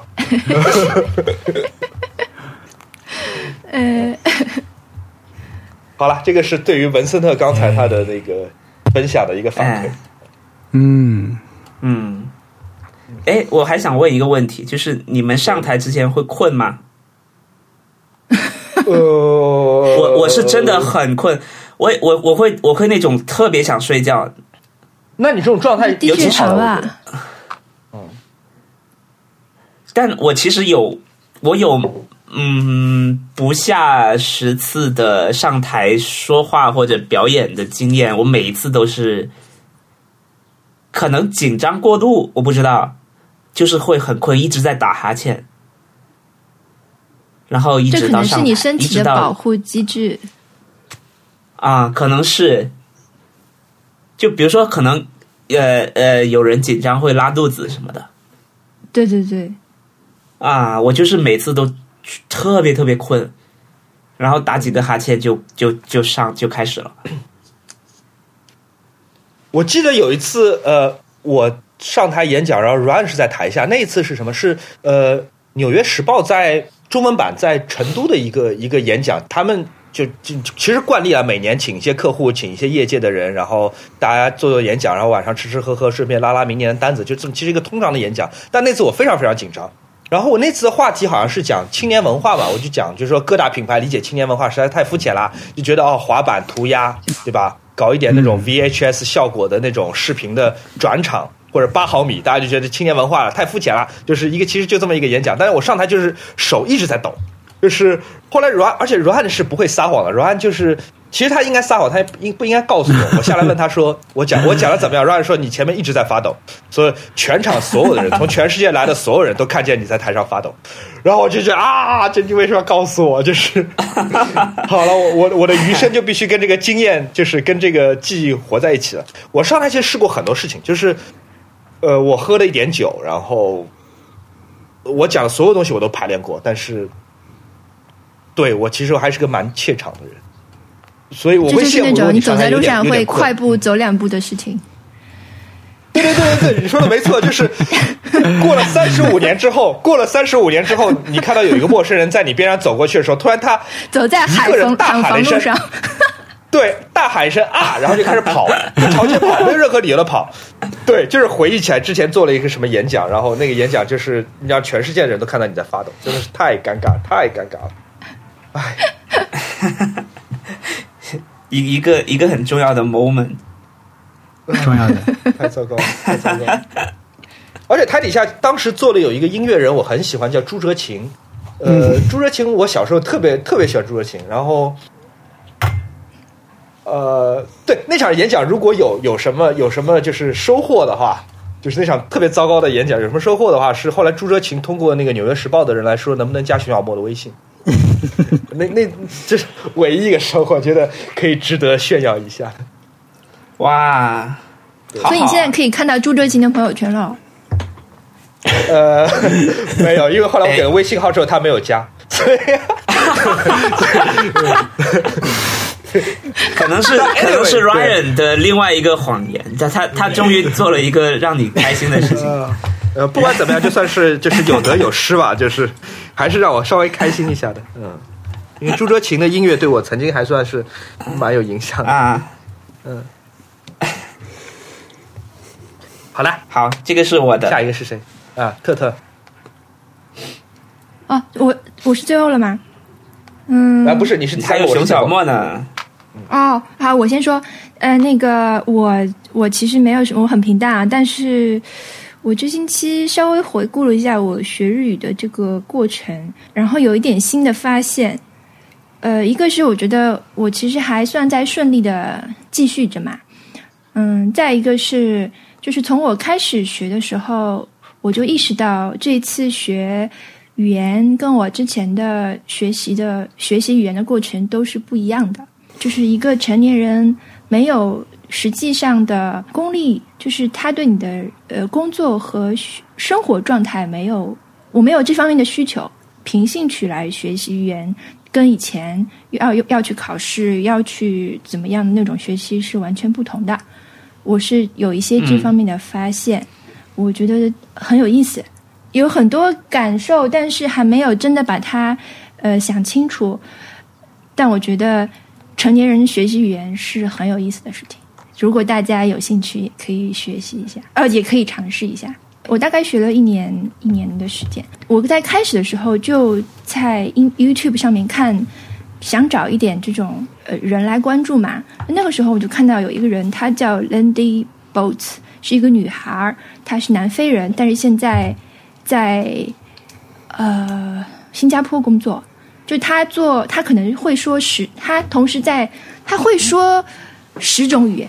我觉得现在有一个这样的风气，把学很多种语言作为兴趣，我觉得已经是一种，我不知道我不知道算不算小众，但是它是一个一一群人的兴趣，就大家都这些人愿意把更多的语言列入自己的学习的呃目标，但他并没有什么特别的目的。他们现在有一个通用的 hashtag 叫 polyglot，就是 polyglot 就是比如说你说两种语言你是 bilingual。你说三种语言你是 trilingual，然后你、嗯、你要说六种语言以上你是 polyglot，所以我在想我离一个 polyglot 还有还有多远？嗯、呃，那我觉得六种好像 不太，我这是我这个辈这辈子可能不太能实现。嗯，你现在会几种日语？如果我不是说会吧，就说你你现在在接触几种有。英语、汉语、日语，还有其他的吗？我没有同时接触过，就是我没有同时学过两种语言，但是我学过一段时间法语，呃，学过两个学期吧，因为那个是大学的，就是选必须必须的选的课啊。呃，然后日语现在是日语，其实只有这些，没有没有。那你已经你你已经比我更接近你说的 polygon 这个状态。但是我就我以前认为，就是你同时学很多种语言是不可能。那他是对，就是你你我以以前觉得你同时学很多种语言是不太可能的，但是我觉得看这些人给了我一个思路，就是是有可能的。再一个就是你无目的的学习语言，其实就可以作为兴趣本人，嗯，反正我觉得这是一个挺好玩、挺可可以去探索的一个兴趣圈子。然后现在还有这种 polyglot conference 有人在组织。然后因为我也是从这个 Lindy Boat 的这个呃社交媒体看到的，就是有一个有一群人，他每年在世界不同的地方去组织呃这种语言学习爱好者的会议，它它叫他他叫 polyglot conference。去年是在呃福冈举行的，然后今年的这一场要去呃墨西哥的那个呃。撤出了，是一个 我我正好去过的一个地方，所以 我在想，我能不能有没有可能，就是把变成 Polycloud 做成作为自己的一个呃目标，呃，来来进行。但是再往下想的时候，我就有点又卡住了。我不知道，我如果想再学一门语言的话，学什么？就我好像没有，就是没有兴趣点在可以支撑我的这个下一个语言的学习了。我我觉得我学，比如说我学日语是一个比较强的动力的，但是如果让我再挑一门语言的话，我好像我好像挑不太出，就是想来想去，我比较如果有一个语言能力我想要掌握的话，大概是广东话吧，啊，但这就不能说是完全的一门独立的语言，但是广东话对我来说是一个是一个很想掌握的能力，但但再有一个什么语言，我真的是没有没有想法。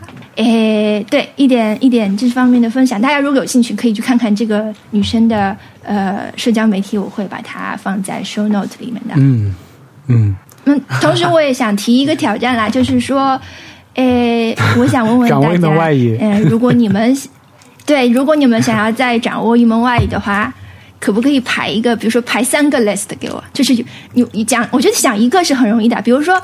呃，王小嗯，比如说王小光，王小光可能会想想学，哎，我也不知道你想学，嗯，不是不是，我啊，比如说我徐小沫，徐小沫肯定想学日语，就是对我想学日语。啊，但但你想再再排三个出来是什么？大家挺挺有意思的，我想知道，嗯。嗯，我现在告诉大家吧。我其实现在就可以列出啊，真的吗？那你说好了。呃，日语肯定排第一位，因为我觉得可能更常用或者更呃更符合各种跟我相关的兴趣吧。然后接下来是德语，我想学德语，因为我有很多很喜欢的诗人是用德语写作的，然后我无法判断他们翻译的好还是不好，或者他们有可能是从英文译本来翻的。像侧栏什么的，就我一直听说，我我一点德语都不懂，但是我一直听说说，当你如果你能用德语读的话，你有可能你感觉到是另外一个世界，因为诗本身就是在翻译当中失去的东西。那，嗯，我我我如果如果我会德语，就它当然也会有它日常的实用的地方，但如果我会德语的话，我觉得是一个不错的事情。然后还有什么？我想学，我可能想在希腊语和拉丁语当中选一种啊，嗯。对，因为我觉得，我我我我我我很我很难想，我可以在我可以打个岔吧，因为我在微博上面呃遇到的一段就是特别真实的友谊之一，我认识的一个特别有意思的人是叫犬桑，他是一个小孩子，一个目前在莱比锡学习古代东方语言的这么一个小孩但是他其实他大学学的根本不是跟语言相关的，他学的是理科，语言只是他自己的兴趣，所以他会对所有的语言感兴趣，他。在微博上曾经有一个视频被转的很广，是他是用那个托尔金的精灵语唱歌，然后他他上声音也特别好，唱特别好，然后他甚至就他因为他对语言的兴趣，他现在他同时在学好几门语言，这个是 for your information，他同时在学呃像什么古埃及的那种象形文字，会在学呃亚述的语言，学那种美索不达米亚两河流域的古代文字，会同时学很多种文字。然后我给他买了一些，呃，大英博物馆买的那些石碑的那些复制品啊，什么他都能用微信的语音再把它念出来给我，我就觉得太奇妙了。然后他自己做的一件事情是他曾经上过一次 TED Talk TEDx，呃，他在那个演讲当中，他先介绍了一个通古斯流域的一个古代游牧民族，他们有一个主要的部落，有一种主要的部落的官方语言，然后他们还有一个次要部落，那部落有种。他的方言，同时他还有他们的民歌，有他们的神话，有他一个完整的一个语言体系。然后这个部落在呃两百年前就是从历史上消失了。然后在这个演讲的后半部分，他告诉大家，其实他上面讲的所有这些东西，他的所有这些民歌、历史、神话，他的语言和他的方言，全都是他杜撰出来的，是他虚构出来的。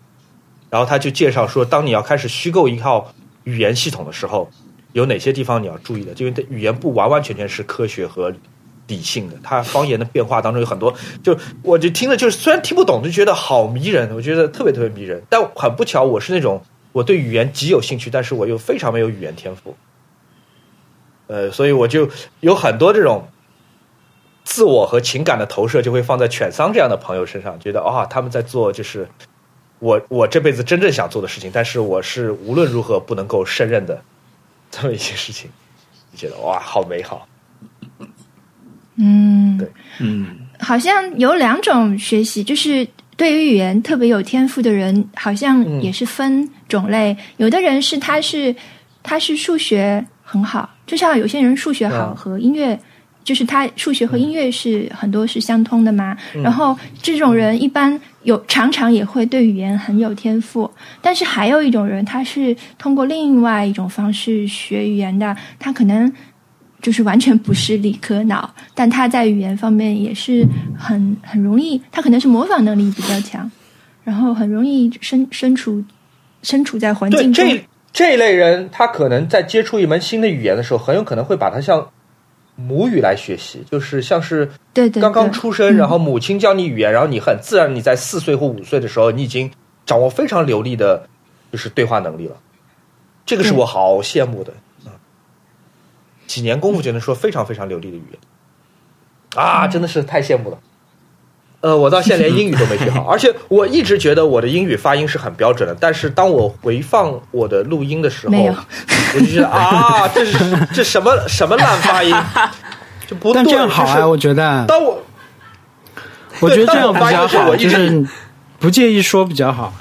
对呃对，就对我一直以为说，当我在说英语的时候，我我简直是丘吉尔附体，就是所有的 咬字都准的。然后，特别是像上一期的节目，我重听之后，我就觉得太糟糕了。就是就英语发音就先别提了，就是那个是最糟的部分。我觉得我的中文发音都不是每一个字都咬得非常清楚的，太难了，太难了，真的是就没关系啊，很沮丧。我我我我我的一个小的发现是，很多人你如果普通话可以讲好，那他的外语学习也会就是在发音上面会比较有优势，就是说明这个人他在发音的时候他就是比较有注意。你说这个人的口音，他其实他在说任他在说自己的母语的时候也有这个问题。比如说，我经常会我在说中文的时候，我就说话会经常讲不清楚，就会吃字吞字。那我在讲英文的时候也会有这个问题。他并不是说你学英文才会有这个问题。所以这也是让我很羡很羡慕小易的地方，就是小易他讲中文的时候，他语速再快，他每一个字都咬字非常清楚的，而且就对。大家说我表达非常完整，但是你去听小易以前的节目，他的表达就整个逻辑结构也是非常完整的，而且在当中会有很多的注释，或者说他会想得起来说，我在这方我要讲一个注释，我要给大家讲清楚这是什么，或者说是我要在这个地方把责任撇干净一点，我在这里面不能有道德背负，就是但完整的是非常非常完整的，更不要讲他去了美国之后，他的整个他可能没去美国之前，他的英语都是对，很好的，就是很 native，我觉得。是的。并不是一个书面英语，但是但是他那个场景是非常准确的。我觉得哎，越讲越气，就觉得好羡慕，就觉得一个天天闷在实验室里的人都能讲英语讲到好到这样的地步，我我觉得还算是有很多。以前做杂志的时候，我还有很多外事接待和采访的任务，就是我还能出很多次国，就我还讲那么糟糕，我觉得真的是越想越恨自己。我觉得所以就是这些事情是没有是这些事情是没有没有关系的。就是你真的想要学好英文语言，它好像跟这些你是否真的是、哪怕你真的留留学都不一定能够让你的我我总结下来，最后也对总结下来，其实也不是口音的问题，只是觉得这种沮丧是来自于你想要成为的人和你这最后成为的人之间的这种差距，以及我以为我可以做到最好，我以为我可以做到，就是我轻描淡写别人的时候，觉得每个人都能做到的事情，但最后我是做不到，所以这种沮丧是，哎，嗯，如影随形的，我觉得。啊，说到小易啊，小易，我想我们是不是通报一下小易最近的近况？小易他因为他之所以不来，他是因为他有他有很多工作要做积在一起了，所以他真的没没没空来录节目。但是他这三个工作中有一个工作因为呃呃克罗克呃冠状病毒的问题对而被取消了。他就是等于是做了很多的准备工作，然后白费了嘛，所以我们都、都挺都挺难过的。但是他另外两个工作，一个正在进行中，然后另外一个他非常非常好的完成了，就是他嗯，他也跟我们在小的那个群里分享，就是很为他开心，漂亮的完成了其中一样工作。嗯，希望他下现在正在进行的这个工作也顺利的可以期待他快点回来。他那个真的 真的太遗憾了，就是那个取消的那个，对。而且取消的太同同呼吸共命运，跟我们嗯嗯，对，而且我知道他对一个事情的这种投入程度，就是当他说这个东西很投入的时候，他可能是百分之一百二十于他自己描述的这个情况。嗯呃，而且他又是个很容易受情绪影响的人，对吧？相比我来说，更容易受情绪影响。对，嗯希望他好像他是的，是那种他嗯，他是那种很认真的对，而且他智商也很高，他很他他 他能有更好的办法去完成它，然后。呃对啊，就可能他对这件事情的期待，他也能掌控。如果这件事情是顺利，就是没有疫情这件事情，其实我一直在想，就是经过上次的那个上一期的那个节目，我在想，哎，我岂不就是那个讲的开开心心，但是不知道自己其实还有六十天就要下岗的主播吗？就是，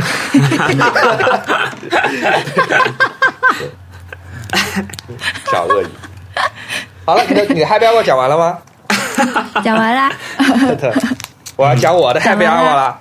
嗯，好呀，呃，我的第一个 Happy Hour 其实一句话就可以讲完了，就是呃，我买到了挑一个好吗？呃，挑一 挑啊！我第一很短很短吧，很短很短。第一个 happy hour 就是我买到了没有没有平克·弗洛，我买到了平克·弗洛伊德全员签名的黑胶。哇，那这种这种东西，西多少钱？这就这种级别的收藏品，呃，很贵，可呃，因为有可能 Ryan 会听这个节目，所以我不太敢讲。但是你可以报一个如果他没假的，不是如果他没有听的话，是有什么 Ryan 不了解？的 Ryan 不了解的这种 价格体系吗？嗯，比如相当于一个什么相机什么反正就花花了二十，呃，对，六个吧，五个五五五个 Switch Switch，哇五个 Switch。哇，天哪！那张专辑是七十年代平克·弗洛伊德在日本巡游的时候，在日本电台做节目时候签的。然后那批唱片也是那个电台卖他们图书馆库存卖出来的。然后我抢到了这一张。呃，因为大家知道平克·弗洛伊德全员现在要集齐起来再签名，这是不可能的。而且签在我最喜欢的一张专辑叫《Medal》上面，这个是我很高兴的一件事情。Anyway，这反正这是一个属于我自己的一个小快乐，一句话就可以讲完了。第二个，第二个 Happy Hour 是因为那个呃每日秀里面那一段就是那个华裔的喜剧演员那个 stand up comedy 呃叫 Ronnie Chan 的那个视频。嗯。呃，昨天在微博又稍微火了一下嘛，所以我就翻过去、去看他别的视频，发现底下有人评论说，哦，他在 Netflix 的那个专场非常的不好笑，不是很有才华，所以我就知道说，哦，原来他在 Netflix 还有一个专场，所以我就把那啊。Netflix 专场、就大家评价说不太好笑，我觉得很好笑，我看了，我觉得我觉得很好笑，而且很有才华，对我觉得而且我觉得就是对。很厉害，而且我很喜欢他的那种有点躁狂的那种感觉，他不是一个那种端着一一一杯水，然后很冷的跟你讲完这个故事，他一直在踢腿打拳，就是在空气当中挥拳。我很喜欢他这个状态，所以我而且而且 Ronnie Chan 就是 sexually 也也是就是我我蛮喜欢的一个类型，所以就是整个一个小时多，我还蛮 蛮蛮 enjoy 这个这这个节目的，我觉得很很好看。然后第三个 Happy Hour 是呃前天 Ryan 在经历五十天的分隔之后从悉尼回来了，但是不要不要不要不要以为这是全部的 Happy Hour。他回来之后，他就立刻抱怨说，他在悉尼呃，因为太无聊，所以就买了一个 Switch，然后还买了一个游戏，很贵，花了花了四百多，呃，折合人民币花了四百多，然后就开始拆箱子，然后他买了一台 Switch 的呃普通版本，但是他那台是带有那个电视盒的。就我那台是朋友送的嘛，是只有主机是裸机，是没有电池盒的，电视盒的。啊所以第一样，他掏出来的是一个电视盒，就是我现在可以连电视打了，对不对？嗯嗯，然后第二样，他掏出来那个圈，我说这个是那个健身环吗？他说他说对啊，我说你多少钱买？他说哦，折人民币好像四百多块钱吧。哇，我只知道哦，我不必去闲鱼买高价的健身环了，所以我现在有健身环了。然后第三个就是他掏出来那盒，他说花了四百多块钱人民币，说很贵很贵的那个游戏是《塞尔达荒野之息》，就是本来是我要自己花钱买的。哇，耶，对，所以耶对，所以我的本周本周阿瓦是我大省钱，就是我觉得，我现在我觉得他简直省出了一个 Ryan 的 AirPods Pro 二，你知道吗？对对不是，对，他抱怨那个健身环，他说他说这个机，他是好像这个机器才就是四百块钱澳币，说这个环居然要差不多八九十澳币。我说那八九十澳币是多少钱？他说四五百块钱人民币吧。我觉得啊，太好了，对，省钱了。哇耶真的，我没想到现在在澳洲的肌肉还在昨天对因为玩这个健身环而酸痛。哎，那个，但是我之前点赞过他的微博啊，就是啊二月底的时候，他有发一个照片，就是他好像是做那个胸大肌挑战吧，得到了 S 级的评价，然后他就发了一张图，当时他点赞了。所以他就是把这个东西带回来了。那个就是要用健身环的，对吧？哎，对的，对的，对，嗯，你可以挑战他了。但我觉得主要是这个 timing 来的实在太好了，就是我们是的是的上周还在讨论这个事情，然后我还在讨论说我要买《塞尔达荒野之息》，但我还决定先不买，因为我先玩 Doom。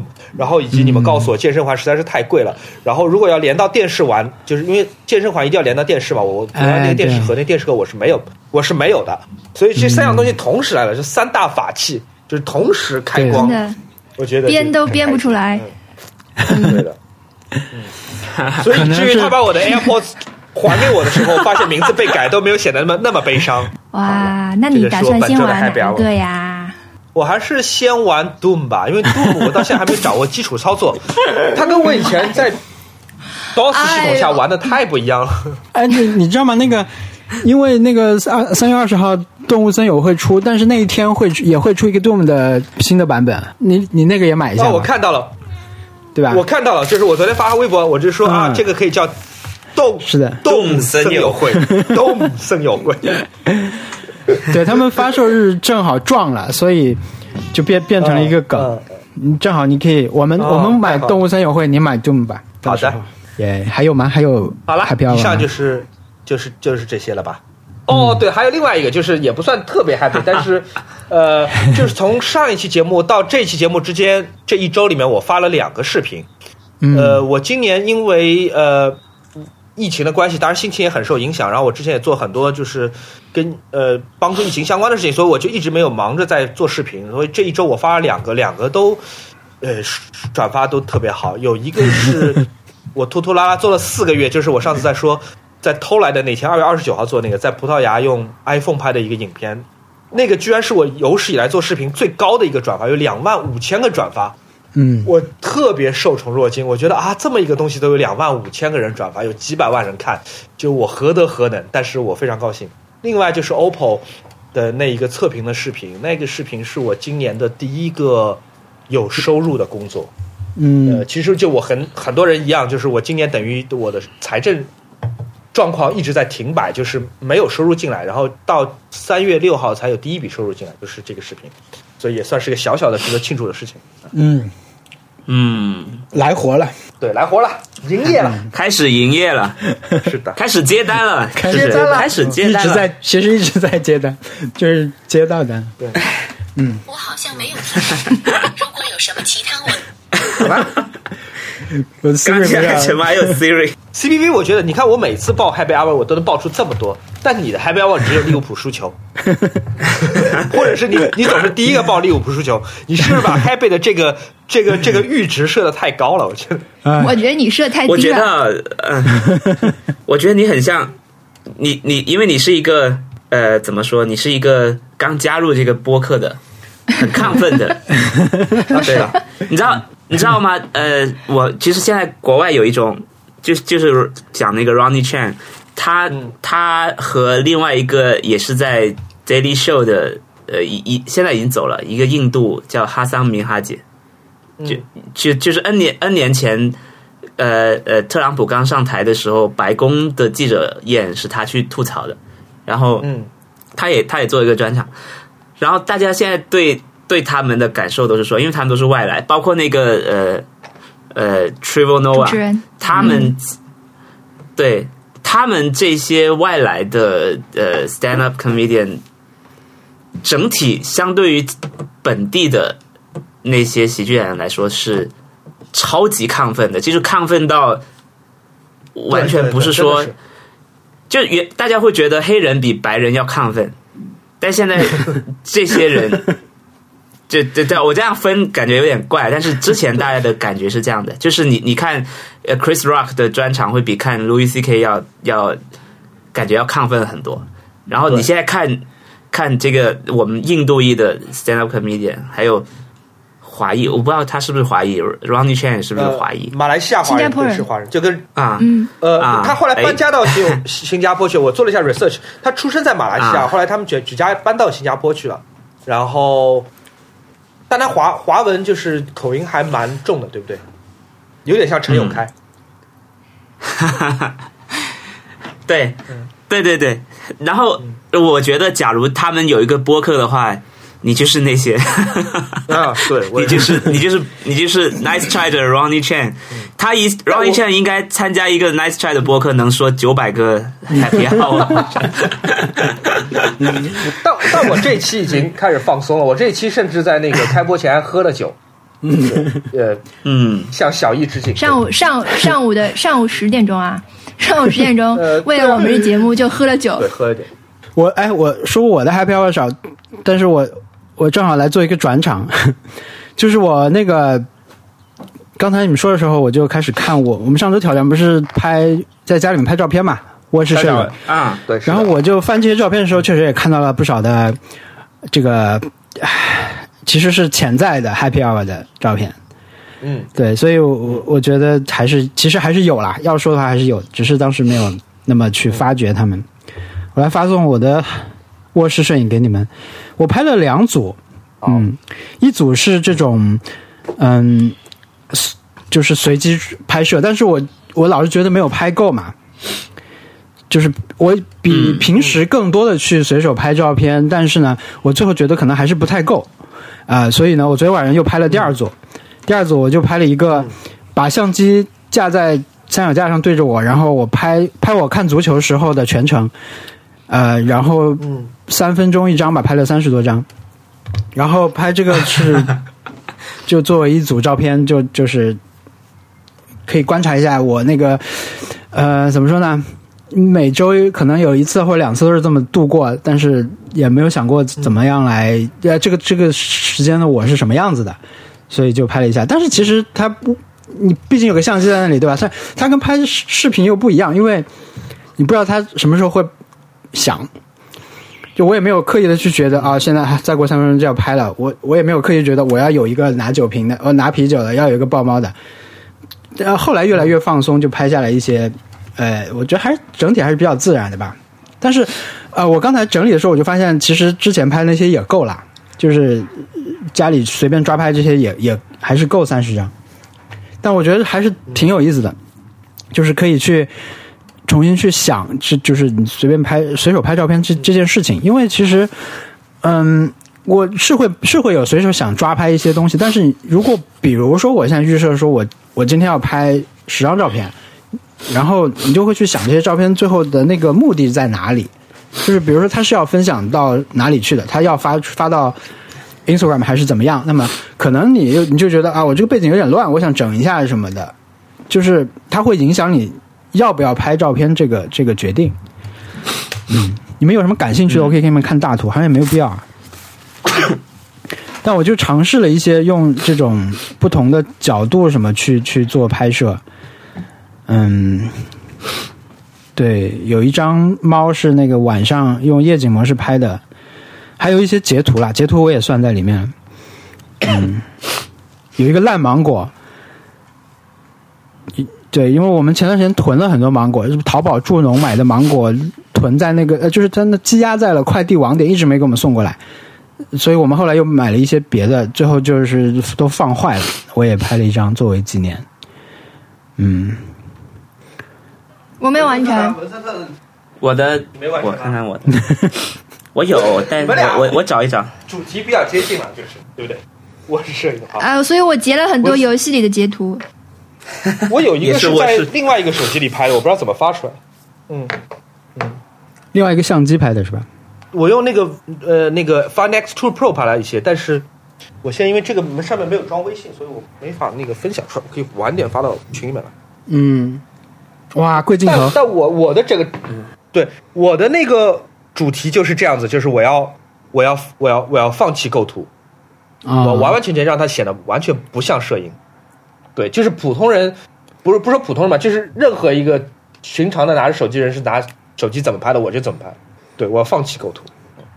我是尝试构图，但是拍成了这种没有构图。对我是我也是尝试构图，所以我想看看文森特拍的什么样，我是蛮有点好奇的。我我有三张是发过给你们看的，就是我我第一次学，呃，手机拍照，嗯，自拍，用手机控制相机拍照的那个，对，遥控拍照，对，有三张吗？就是本来我我没有去，对我本来没有想去研究这个东西，后来后是我朋友他有有一台也是索尼的，然后他就跟我说怎么怎么弄，那我说我研究一下告诉你，结果我的成功了，他的失败了。现在还没有找到原因，不知道为什么，它就是没有那个那个功能。哇，来了，图来了，不错哎，我就是刚好。你居然还都是拿 照相机拍的，嗯，哎很多是的，很多帆布包，九张。对我，我我是一个帆布包帆布包的收藏。我发现你的床好像有点公主的感觉，哇，对。我来看看。它的床头板很公主。房东的床肯定是。对，房东的。这个床很大，我都有点想换掉了，太大了，占我占我家面积太大了。范特西又出现了，哦，我还有一个那个 呃多抓鱼的帆布包要送给你，下次哦，好呀，怎么给你？嗯，上次我们 去呃多抓鱼的上海办公室看了一下，很好玩。他们在上海找店，正在找店面。哦，他们要开书店了，是不是？对，你觉得应该开在哪里？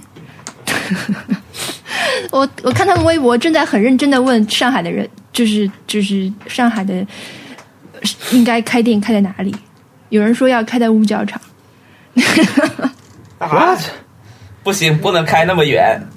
对啊，对啊，针对的客人是什么样的客人吗？文森特这样的买帆布包的人，那可能五角场不算是个坏主意。啊，真的吗？我会，我我我好像一次都没有去过。那世界上只有一个文森特吗？但是五角场真的有很多买帆布包的人，不得不说。嗯，我我觉得可能就是开在，呃但我觉得书店可能也不太赚钱，是不是？开在开在那些法租什么地方，是不是太贵了？你们你们想问啊不那个文森，你没有拍过三十张？对我没有拍过三十张，因为我这这周在家里的时间其实不多。我对哦我我经常在公司，我三十张已经够了，因为我在另外一个手机里面。好的，真真的我在往前翻，真的发现没有，真的我们怎么给听众？看啊？哎呀，我也不知道，啊文文森特，你要把你的摄影标准如果放到像我这几张这么低的话，你就可以天天拍三十张。对我可能现在就可以。对的，是的，你现在就可以拍出来。不知道，我们回头一张那个想想怎么网格看吧。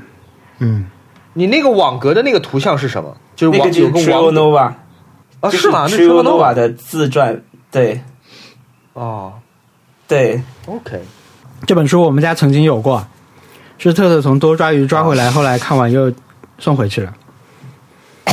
啊，感觉像是一个租书的服务。是的呀，我们以前学校附近也有租书的，很多文森特很多喜欢看言情小说的。哦席慕容什么之类的。哎，文森特，你什么时候来拿照相机？哦，by the way，我觉得我之前看了很多脱口秀，我觉得都让我就是很享受，无论是路易 C K 还是谁，就是都都让我很享受。但是 Ronnie Chan 的这一场，就是会给我这种感觉，说，哎，徐小沫，为什么你自己不去说一场？他会给我这种、嗯这种感觉，这这是以前从来没有过的。很好就你也可以。等等到开了你就过来，嗯，好的。嗯，开放麦，对，开放麦。我们我们公司现在很多人都慢慢慢慢去讲了，因为你当演员就是你会慢慢红起来嘛，红起来你就对吧？你就会有很多商业的单子进来。嗯。啊，那你们公司有现在有这种本来不进来不是演员，但是已经接到单子的人吗？其实现在我们公司这些人都都算是吧，啊，就是你你能看到，就是他们他们至少在节目里面红了，然后能接到一些单子，嗯，然后可以去，就是你去出现，你你去演出，然后就就收钱或者接个嗯。广告什么，啊嗯，啊，对，就是还不错，就活的还不错。那下周下周就是那个是吧？下周是语言，是还是语言吗？语言吧，考考虑一下语言。嗯，我我我都可以别的。我好像没有准备什么别的。你们你们过去一周有什么、嗯、新体验吗？比如说我去做了一个直播，然后熊小莫玩了，我还没有玩我健身环是吧？我我我看那个 Run 玩了那个塞尔达，好厉害，真的很酷，真的很酷，你你真的是个很酷的对你去玩，好了，你已经没有，我觉得塞尔达空白的应该体验了，你没有空白视觉体验了。是的，但我但我只看了其中一个关卡，我还不知道整个就是全貌是什么样。嗯嗯，我觉得这样看他一起玩，其实也很开心的。很好。就是如果你真的只是就一直看他玩，其实也很开心，因为他不像是说你在网上看一个人玩，因为你是实际上就是你部分是参与到这个互动里面去的，虽然不是你实际在走路什么的，但是我觉得也也不错。嗯，嗯，也很不错。了。我这这周的新体验是我用了一个叫做 Collect 的 app，其实是用了两两三两三周了吧，两周。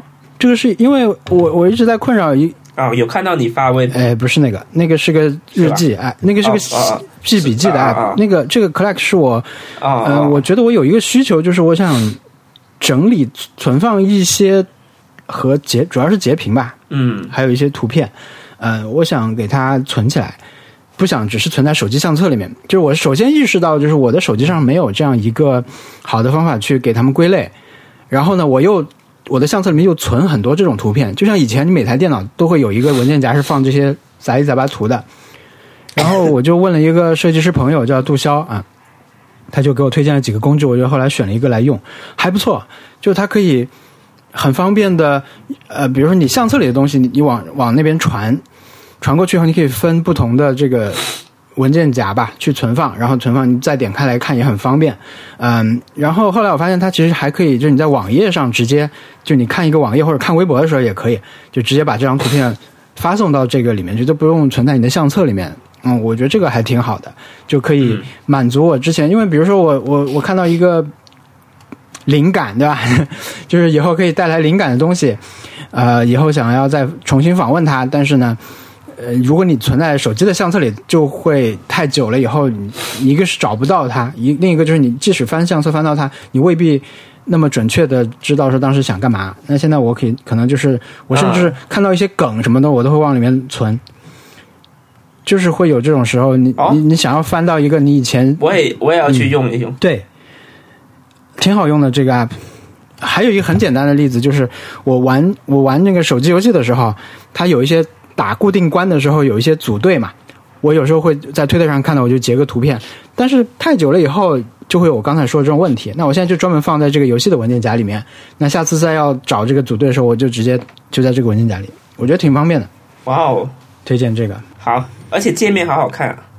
啊、你已经搜到了对吧？是好看的。我已经他推荐给我两个，一个叫一个是这个另另一个我已经删掉了，他那个太像文文档管理器了，你知道吧？就是，嗯、不是说这种风格不好的意思，但就是让你觉得不 fashion。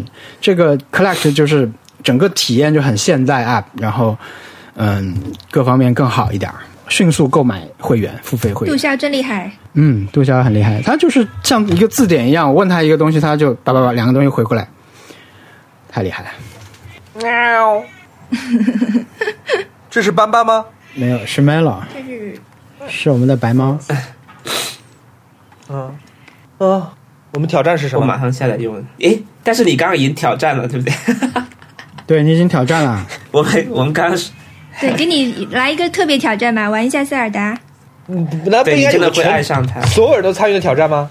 你你比较特我我别嘛？我看一下我们的牌啊期，，好的，我应该这个这周可以闲下来可以玩了。我这周有很多计划，因为我把上周把两个视频发完之后，我这周现在一身轻，然后我要我要开始玩 Switch 了，然后我要把没有看完的那个呃呃爱死机器人给看完，然后我要看，我、还有什么片子没有看？我好像寄生虫还没有看，我要看寄生虫，然后我要看，我还买两本书没看。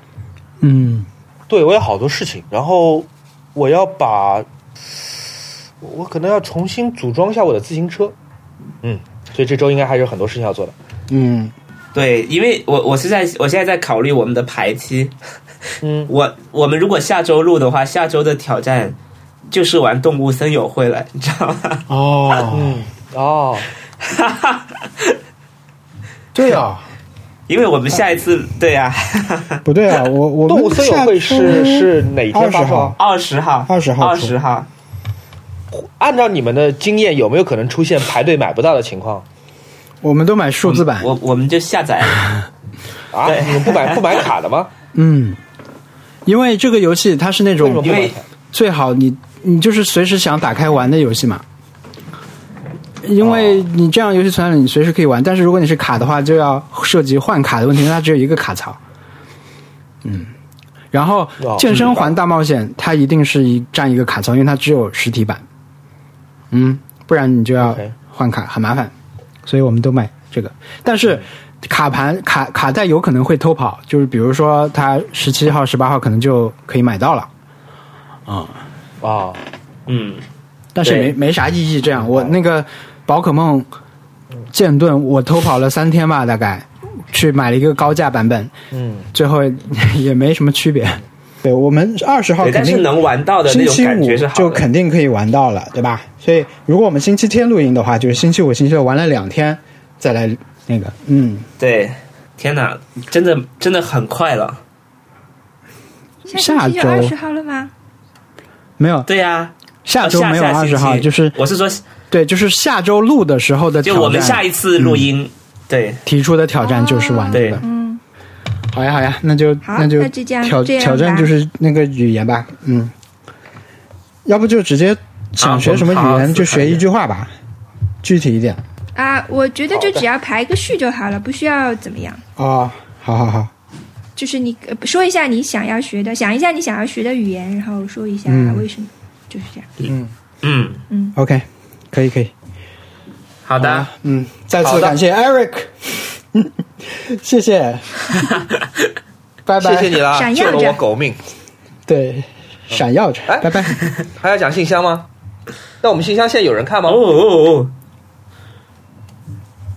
嗯，哎，可以讲，忘了这个可以讲是吧？那我还是讲了，虽然我不知道谁会看啊。谢谢，谢谢大家收听本期 Nice Try 啊！如果你有任何的意见和建议，欢迎给我们写电邮。我们的听众信箱是 Nice Try Connect at gmail dot com。